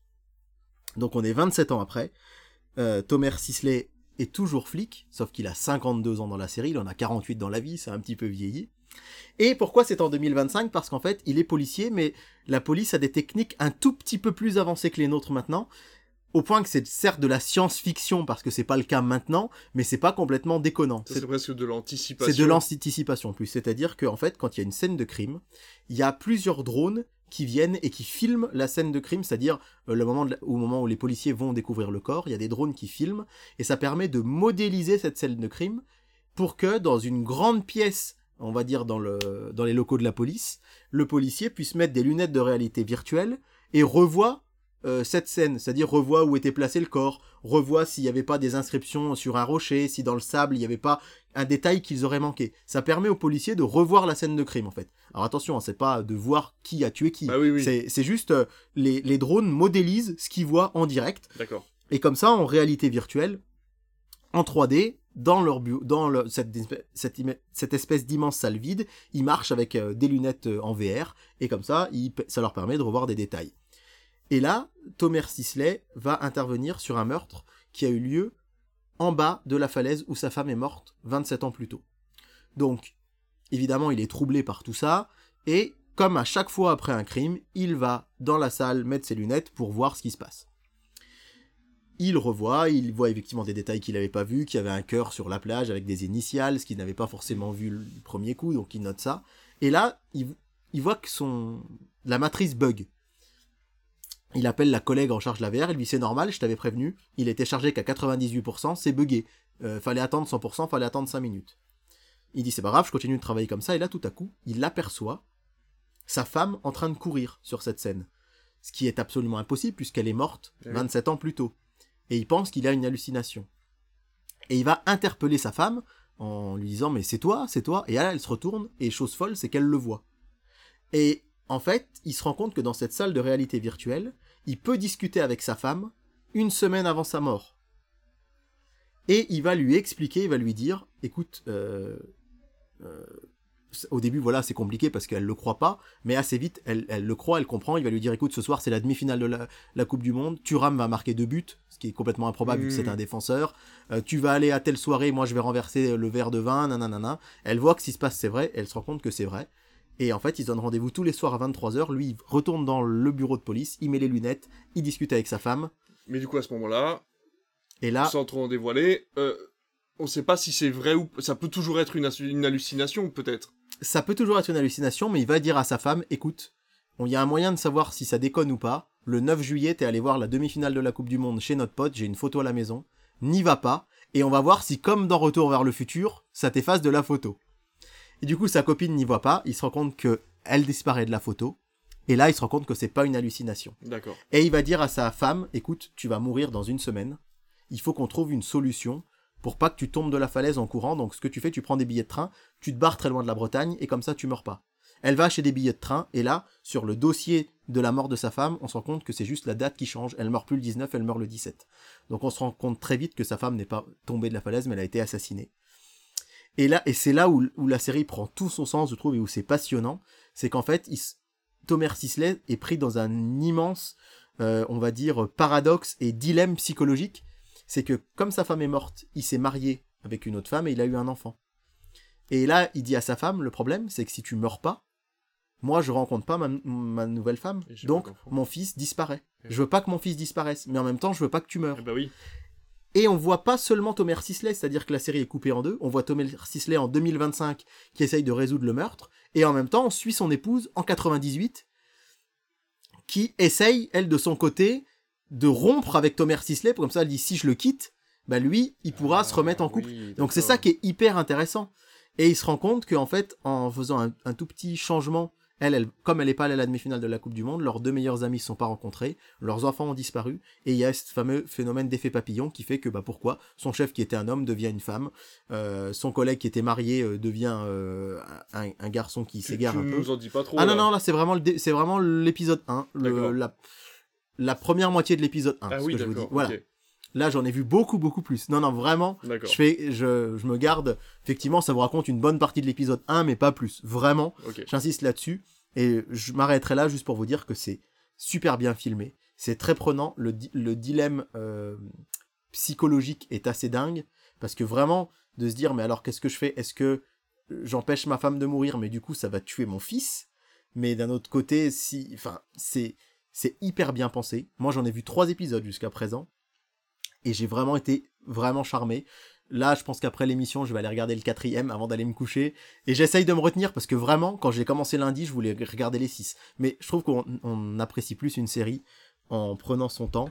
Donc une fois, peut-être aller en diffuser sur les réseaux pendant qu'ils sont diffusés sur France 2. Exactement. Donc, on n'a pas prévu de coup de cœur dans cette nouvelle formule de Critflix, mais moi, c'est mon méga coup de cœur. Mais vraiment, j'avais pas regardé très peu de séries en 2022, mais alors celle-là, c'est incroyable. Vraiment incroyable. Donc, je vous la conseille, c'est Vortex. Je suis pas un grand fan de Thomas Sisley, pourtant, de base, hein, je vous le dis, j'aime bien les BD Largo Winch, mais j'ai jamais regardé les films parce que lui, arrivait pas à me convaincre. Mais là, le casting est top, c'est des acteurs qu'on connaît pas trop, d'ailleurs. D'ailleurs, Thomas Sisley, qui a eu énormément de succès avec la série qu'il avait eue sur TF1. Oui. C'était son prénom d'ailleurs dans la série, mais je ne reviens pas dessus. Non, c'est pas Alex Hugo. Balthazar, voilà. Ouais. Voilà, donc finalement, il revient sur France 2, donc il ramène déjà les fans de Balthazar, puisque lui avait vraiment coupé à la saison 6, je crois, donc ça faisait quand même 6-7 ans qu'existait cette série, et là, il débarque sur France 2, donc il ramène les fans de TF1 sur France 2 avec une série SF. C'est vraiment très... Enfin, c'est un gros coup, un gros pari quand même pour France Télévisions. Ouais. Et ce qu'il y a, c'est que c'est un carton et sur toutes les cibles. Et moi, je l'ai constaté assez curieusement. Je peux dire son âge, j'ai ma marraine qui a passé 70 ans et qui a adoré. Elle a dévoré les 2 premiers épisodes. Alors elle verra la suite lundi parce qu'elle n'a pas les plateformes, etc. Mais elle a adoré et visiblement, les audiences sur la plateforme France.tv, c'est toutes les générations. D'accord. Des ados jusqu'aux seniors qui adorent cette série, et je comprends, j'ai été happé. Mais quand je vous dis happé, c'est que je n'ai jamais eu l'envie de regarder mon portable pendant le truc, j'étais dans une bulle avec les personnages de cette série, et là, à vous en parler, j'ai qu'une envie, c'est d'aller voir la suite. Zoé Isabelle Lévy, 45 ans. Il y a quoi, Ludo ? Sur cette plage qu'on a retrouvé sa femme. Tu déconnes ? Zone B. Je suis retourné dans la salle VR pour Zoé Lévy. J'ai vu Mélanie. vivante. On est en 2025 ? 98. Je vais vraiment mourir, là ? On peut peut-être empêcher ça. C'était pas un accident. Donc le même tueur à 27 ans d'écart. Faut que tu me retrouves, papa. Si tu survis, je risque de perdre ma femme et mon fils. Tu vas me laisser mourir ? Putain ! Vortex, la série événement. À partir du lundi 2 janvier sur France 2 et sur la plateforme France.tv. Donc rapidement, je vais vous parler de son concurrent du coup, Année Zéro, sur M6. Là, j'ai regardé 2 épisodes parce qu'il n'y en aura que 4. Ah oui, d'accord. Et les 2 sont passés mardi soir, je les ai vus en replay. Et les prochains j'ai vu le premier hier soir et le deuxième cet après-midi, donc c'est encore frais dans ma tête. Et les prochains mardi prochain. Donc mardi 10. Mardi 10. Alors là, par contre, on va pas se mentir, l'audience, 1,7 million de téléspectateurs. Ouch. C'est une série qui a coûté très cher à M6. Et j'ai presque envie de vous dire que c'est mérité. Ah. C'est une série sympathique, mais c'est beaucoup moins bien que Vortex. Et en plus, les voir en même temps. Ah c'est oui. Pas une bonne idée. Je pense que je l'aurais peut-être plus apprécié. Surtout que j'ai regardé le premier et le deuxième de Vortex. Puis le premier et le deuxième d'Année Zéro. Et là, j'ai attaqué avec le troisième de Vortex. Forcément. Le pitch, je vous le fais rapidement. Il est très simple. On est le soir du 31 décembre 2023. Claire Kame, qui est la personnage principale de la série, est psychiatre dans un hôpital. Et le soir du 31 décembre, son mari, chirurgien cardiaque, va être tué. Elle va se rendre sur le lieu du crime avec Marc Rizzo, qui joue son meilleur ami, qui est brancardier dans cet hôpital, et Émilie Dequesne, qui elle joue un policier. Ils vont se rendre sur les lieux du crime, ils vont découvrir qu'il a été tué, et juste avant, il a laissé un message à sa femme en disant « J'ai découvert qui assassinait des patients dans l'hôpital ». Ils repartent tous les 3 dans l'ascenseur, et au moment de l'ascenseur, il y a une sorte de gros éclair, panne de courant. Ils arrivent en bas, ils voient tous les gens fêter le nouvel an, mais ils disent « Mais pourquoi ils fêtent le nouvel an ? Il y a eu un meurtre ». Et là, en fait, ils voient « Bonne année 2023 ». Ils sont retrouvés 1 an plus tôt. Ils se retrouvent téléportés le 1er janvier 2023, tous les 3 seulement. Et les autres, ils savent pas qu'ils ont... Pour eux, voilà, ils vont revivre l'année 2023. Et du coup, ils vont se rendre compte qu'il y a effectivement des meurtres dans l'hôpital, et leur but, ça va être de résoudre ces meurtres, mais avant qu'ils arrivent. D'empêcher qu'ils aient lieu, mais de trouver qui les a tués, puisqu'en final, il y a quelqu'un qui a tué des patients plusieurs fois dans l'année et qui a fini par tuer le chirurgien. Alors, là où c'est intéressant, c'est que oui, le pitch est assez sympa. Par contre, le scénario, il est vachement bancal. Ça reste une enquête policière, finalement. En fait, ils reviennent en 2023. Il faut savoir que le personnage d'Émilie Dequesne ne veut pas revenir en 2024, puisque son mari est mort d'une crise cardiaque le 2 janvier 2023. Donc elle va arriver à le sauver dès le premier épisode. Claire Kame, elle, comme son mari est mort le 31 décembre, elle se dit c'est l'occasion de le sauver. Et Marc Rizzo, lui, par contre, et c'est là, en fait, c'est un des pitchs un peu plus gonflants, on va dire, de la série, c'est que lui, il a demandé sa femme en mariage le 31 décembre 2023, et sa femme, il ne va la rencontrer que le 14 février 2023. Elle sera victime d'un accident de la route, alors que lui est brancardier, et elle va tomber amoureuse de lui à ce moment-là.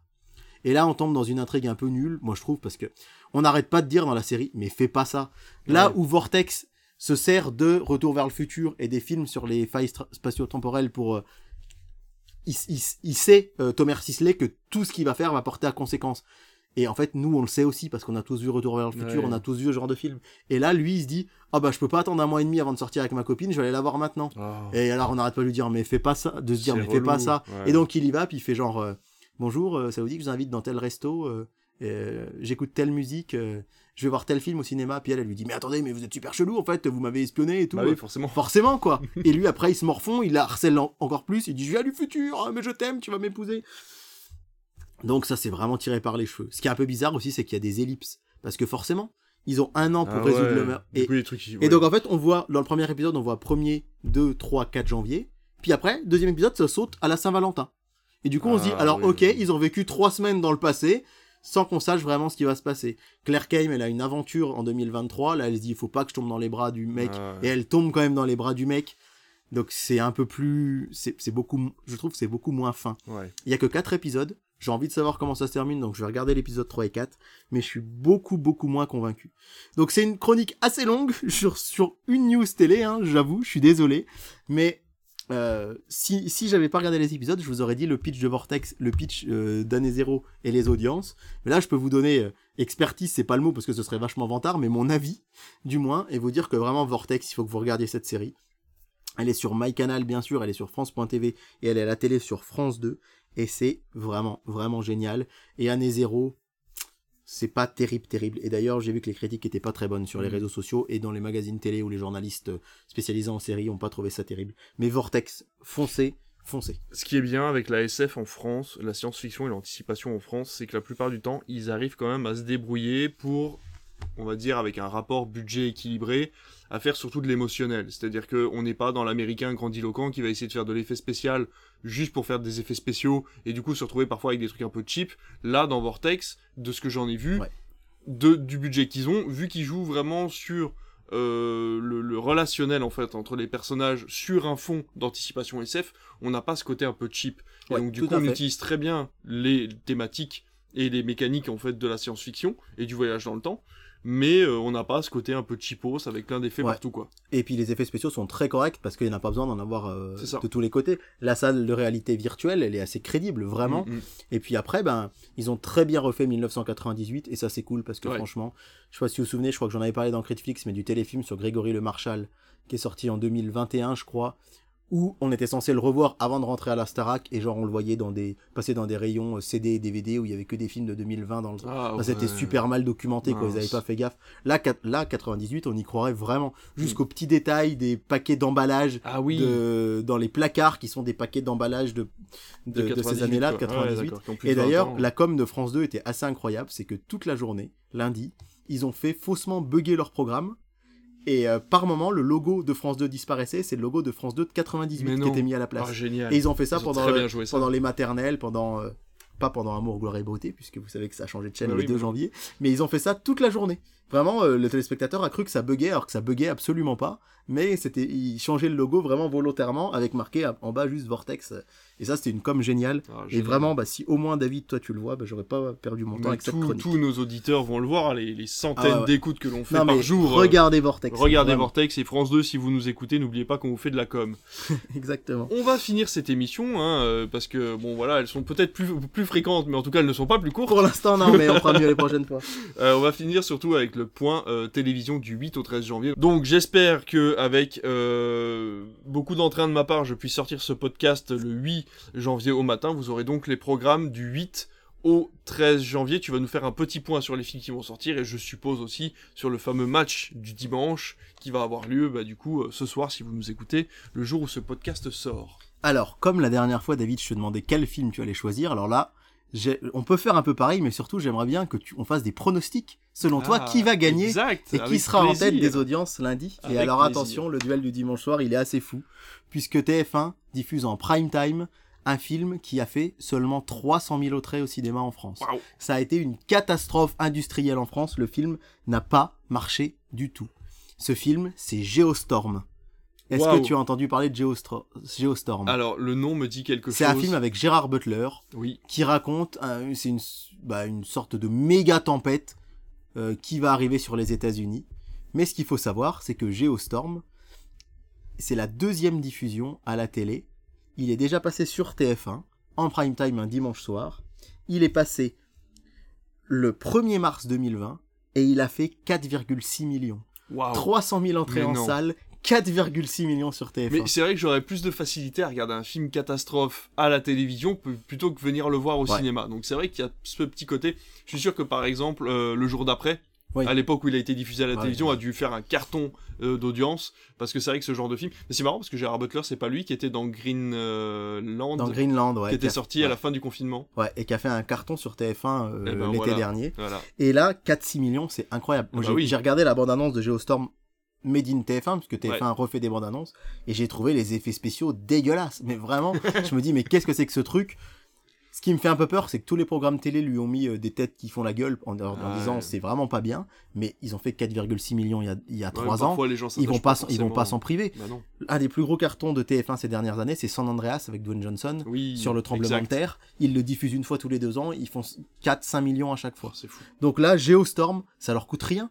parce que comme ils payent un film au prorata du nombre d'entrées qu'il fait en salle pour la diffusion à la télé. Oui, exact. Et là, c'est la deuxième diffusion, donc c'est divisé par... Enfin, c'est, je sais pas, je vous dis des choses, c'est pas, je suis pas assez précis, prorata, mais voilà. Ouais. Donc ça va rien coûter à la chaîne. Et peut-être un miracle d'audience. Et le duel, alors là pour le coup il est intéressant parce que c'est pas du tout le même type de film. Sur France 2, ce sera un inédit, ce sera Police, d'Anne Fontaine avec Omar Sy et Virginie Efira. Donc là pour le coup, moi je l'avais pas vu. Il a un avantage, c'est qu'il est assez court, je crois qu'il fait 1h25 pour un dimanche soir, voilà. On m'a dit tout et son contraire. Il y a des gens qui ont adoré, il y a des gens qui ont détesté. Alors, moi je l'ai pas vu, mais je sais pas pourquoi, je me demande si je vais pas bugger quand même sur TF1. Je veux voir ce que c'est que ce machin avec Gérard Butler et une tornade pour qu'il y ait presque 5 millions de gens qui le regardent, c'est quand même fou.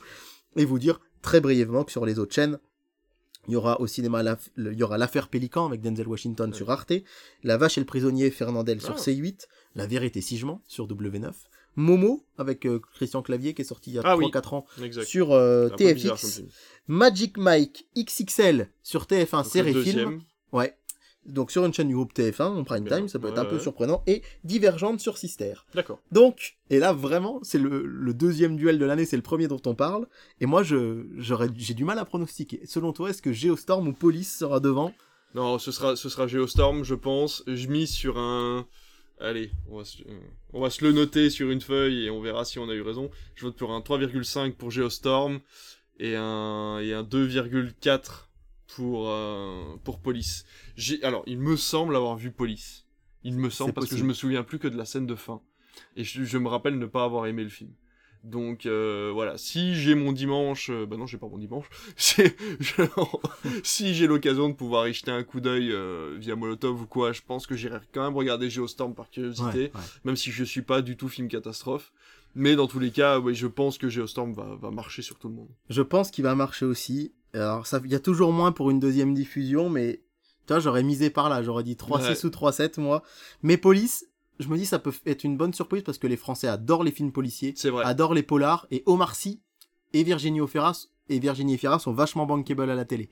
Donc je pense que ça va être plus serré, mais c'est pas impossible que ce bon vieux Gérard Butler avec sa tornade fasse des miracles. Alors rapidement, lundi, il y a qui même me suivent sur France 3. France 3 fait un film en prime time tous les lundis, bon ça c'est pas spécialement marquant, mais surtout... Le lundi, avant, il y avait un duel à trois, je sais pas comment on dit, une truelle peut-être. C'est-à-dire que le lundi, vous aviez les trois plus grosses chaînes de la TNT, C8, W9 et TMC, qui se faisaient un duel à trois sur des blockbusters. C'était le duel du lundi, en plus du duel du dimanche. Sauf que le dimanche, vous avez des fois des films français. Le lundi, c'était 100% blockbuster. Et là, depuis le mois de janvier, C8 a décidé d'enlever son blockbuster pour à la place passer Magellan. Commissaire Magellan, une vieille série de France 3. Ouais, surtout que Mongeville a énormément de succès sur C8. Mongeville a un énorme succès le mercredi soir. Ouais. Et là, pour la première diffusion de Magellan, bah bim, le million de téléspectateurs, ça cartonne. Donc ils ont enlevé leur blockbuster. Donc pour le coup, le duel n'est plus qu'un duel. Mais il y a quand même un duel de blockbuster lundi soir entre W9 et TMC. Donc là, tu peux choisir soit Bad Boys 2 sur W9, soit Star Wars 3. Sur TMC. Ah bah oui, donc, c'est vrai qu'il passe la saga Star Wars. On est dans la saga, tout à fait. Si vous avez écouté nos anciens podcasts, on vous avait déjà parlé de l'épisode 1 et 2, et d'ailleurs le 3 qui doit être relativement long aussi. Attention, encore une fois, TMC, malheureusement, on a Quotidien juste avant, une très bonne émission, je ne juge pas, mais qui finit très tard, donc ça vous fait finir très tard votre film. Donc moi, je vais miser sur Bad Boys 2. Eh ben, je suis d'accord avec toi. Mardi, ce sera la première diffusion en prime time de Sonic, le film. Super. Sur TFX. TFX, c'est la chaîne numéro 11, donc chaîne du groupe TF1. On rappelle, pour l'instant, il a été diffusé qu'une seule fois. On vous l'avait annoncé sur Critflix, c'était le lundi de Pâques, après-midi sur TF1. Ils avaient fait un inédit. C'était assez curieux d'ailleurs, en après-midi. Inédit en après-midi, ils avaient enchaîné Sonic avec Détective Pikachu, qui était lui à sa 3e diffusion. Et ça avait cartonné d'ailleurs, il a encore bien marché Détective Pikachu à Noël, ça marche bien ce genre de film en journée. L'année d'avant, ils avaient fait le fameux coup de Jumanji à 20h45 et Jumanji le lendemain face à Aladdin sur M6. Donc là, c'est la première fois qu'il va passer en prime, un mardi évidemment, puisque les mercredis, souvent les enfants n'ont pas école. Et le seul film qui sera en face, un peu important, ce sera sur NRJ12, ce sera Safari avec Cadmerade. Vous savez que M6 n'a pas de case cinéma sur sa grille. C'est ça qui est un peu particulier. TF1 et France 2, c'est toujours le dimanche, et puis de temps en temps, vous avez le mardi, de temps en temps sur TF1, le jeudi, de temps en temps sur France 2. M6, il n'y en a pas, et c'est une volonté de la chaîne que ce soit un événement à chaque fois qu'il y a un film. Ils l'ont fait la dernière fois, c'était avec Top Gun en décembre, avec Top Gun 1 puis une grande soirée documentaire sur Tom Cruise. Ça a été un énorme carton quand ils l'ont fait autour de Bohemian Rhapsody en décembre 2021. Et là, du coup, ils font une soirée spéciale, encore une fois, autour du cinéma, jeudi. Et c'est assez rare, parce que d'habitude, quand même, si se le fait, c'est plutôt le mardi, et là, c'est le jeudi. Donc ce sera ce jeudi 12, oui. Janvier. Et moi, je suis super content que ces films soient mis en avant, mais c'est pas forcément hyper grand public. Ils font une grande soirée autour du film Glass de Night Shyamalan sur M6. Très bien. Et qui sera Glass en première partie de soirée, suivi d'Incassable. Et ils font un gros thème, du coup, autour de ces films-là. Alors, à voir si ça sera suivi d'audience. Il n'y a pas Split. Il n'y a pas Split parce que ça avait été un temps évoqué, mais ça faisait diffuser très tard dans la nuit Split. Mais il y a Glass, suivi d'Incassable, jeudi soir, à voir ce que ça peut faire. Mais... Après, il vaut mieux avoir vu, voilà, il vaut mieux faire Glace Incassable que Glace Split. Oui, bien sûr. Surtout que Split, en plus, est plus violent que les deux autres. J'ose imaginer qu'il avait passé en prime time, il y aurait eu des problèmes de diffusion. Donc, je salue l'audace d'M6. Hein. Oui. Franchement, Glace, c'est cool. Il y aura en face quand même de la concurrence avec, toujours sur TFX, Matrix. Et sur TF1 Série Film, aussi du groupe TF1, Ocean's 11. Donc il y aura une concurrence, TF1, on va dire, a mis deux blockbusters, Ocean 11 et Matrix, pour contrer Glass, donc à voir ce que ça peut donner. Mais ce jour-là, j'attire votre attention aussi sur Canal+, qui va diffuser pour la première fois un film qui s'appelle On the Line. Je sais pas si tu sais ce que c'est. Ah non, je confonds avec le film sur le mec qui escaladait des... Non, là, c'est pas de l'escalade du tout. C'est un film qui est sorti en salle aux États-Unis et qui est pas sorti en salle en France. Et Canal a racheté les droits. D'accord. Et c'est un Canal+ première. Et ce film, c'est un film avec Mel Gibson, qui a le rôle principal. Il est animateur radio. D'accord. Et pendant une séance, on va dire, les auditeurs à la parole, entre guillemets, hein, ou de libre antenne, eh bien, un de ses auditeurs va faire une prise d'otage en direct à la radio. D'accord. Et lui va essayer de l'autre côté de sa radio, avec la police évidemment, on imagine, de le calmer et de résoudre ça. Et la critique est plutôt, les critiques sont plutôt bonnes. Donc il n'a pas trouvé son public en France puisqu'il n'est pas sorti tout simplement au cinéma. Sûr. Mais c'est un Canal+ première, hein, leur fameux. Et ça sort quand, ça ? Et ça, c'est jeudi soir aussi. Ok. Donc jeudi, il y a Glass et il y a On the Line sur Canal. Et puis on va terminer, je pense que je vous l'annoncerai aussi toutes les semaines, comme il y a le duel du dimanche soir sur TF1 France 2, bien vous savez, il y a aussi un autre incontournable de la télé, c'est le blockbuster du vendredi soir sur Canal+, qui ça veut non seulement dire que vous pouvez voir ce blockbuster à la télé en linéaire, mais ça veut surtout dire que dès le lendemain matin, il est disponible en replay sur MyCanal, et le tout premier blockbuster de l'année sur Canal, ils y vont fort, hein, c'est Doctor Strange in the Multiverse of Madness. Forcément. Donc je pense qu'ils y vont pas avec le dos de la cuillère, et que ça devrait faire le million. Une bonne audience, et alors en replay, on le sait, hein, quand on sait que Black Widow et Shang-Chi ont cartonné, alors Spider-Man ça a été bien au-dessus, mais je pense que là il y a un potentiel encore bien plus gros que Black Widow et Shang-Chi. Et c'est tout pour moi, pour cette chronique télé. Eh ben écoute, merci beaucoup, franchement je suis déjà hâte de faire la prochaine, franchement j'étais à fond, et c'est trop bien, non franchement j'adore. En tout cas j'espère que vous avez chopé les infos, bah écoutez, on va essayer de vous faire peut-être un petit résumé écrit de ce qui se passera dans la semaine au niveau des programmes. On va essayer de se mettre un petit peu au courant. Là, on revient avant la fin de l'émission, donc pour vous dire que la page Critflix va très légèrement changer pour justement tendre vers de l'actualité, vers de la télévision, essayer de vous parler des sujets de fond. Déjà sur la page Instagram, sur la page Twitter aussi, nous rejoindre pour discuter avec nous de tout ça. Mais on a vraiment cette envie pour 2023 de vous proposer un rendez-vous régulier qui vous parle de choses concrètes, que ce soit à la télévision, au cinéma ou sur les plateformes. Essayer de vous proposer des choses. On n'aura pas forcément les mêmes informations que des vrais journalistes, mais on essaiera en tout cas de vous avoir un maximum d'informations, de pouvoir vous guider vers ce qui se passe. Sur les plateformes et sur les autres moyens où vous pouvez voir des films. Alors, la section télé est une section un petit peu à part où on vous parle un petit peu de tout. Le reste de Critflix restera essentiellement du cinéma, que ce soit sur grand écran, sur plateforme ou à la télévision. Mais voilà, dites-nous vraiment ce que vous en pensez, c'est hyper important de nous dire si vous aimez cette nouvelle version de Critflix. En tout cas, nous, on prend énormément de plaisir à la faire. Ça, c'est clair. Donc on espère que ça vous plaît. On a hâte de vous rejoindre. Donc ce podcast sortira le dimanche 8, si vous êtes en train de l'écouter. J'espère que c'est le dimanche 8 janvier. Le prochain sortira du coup le dimanche d'après, le dimanche 15 Et du coup, comme on est le 8 janvier, on vous souhaite une bonne fête de l'épiphanie et de bien manger de la galette des rois. Exactement, n'est-ce pas ? Voilà. Et si vous l'écoutez en différé, bah, n'hésitez pas à encore manger de la galette des rois, parce que de toute façon, il en reste encore, à mon avis, beaucoup dans les magasins. Donc voilà, n'hésitez pas. Ça sortira en podcast, ça sortira sur YouTube. Vous aurez l'occasion de trouver les liens sur le Linktree de Critflix, sur notre page Instagram, sur le Discord, partout. Voilà, bah écoutez, c'était cette première émission de 2023. Merci beaucoup, David, c'était vraiment génial. Bah, merci à toi. Franchement, c'était top. Vivement la prochaine. Et ouais, et vivement la prochaine. On va essayer de faire un minimum de coupes pour que vous ayez l'intégralité de l'émission. Et puis voilà, on vous remercie et à très bientôt, sûrement à la semaine prochaine. À la semaine prochaine. Bonne journée à tous.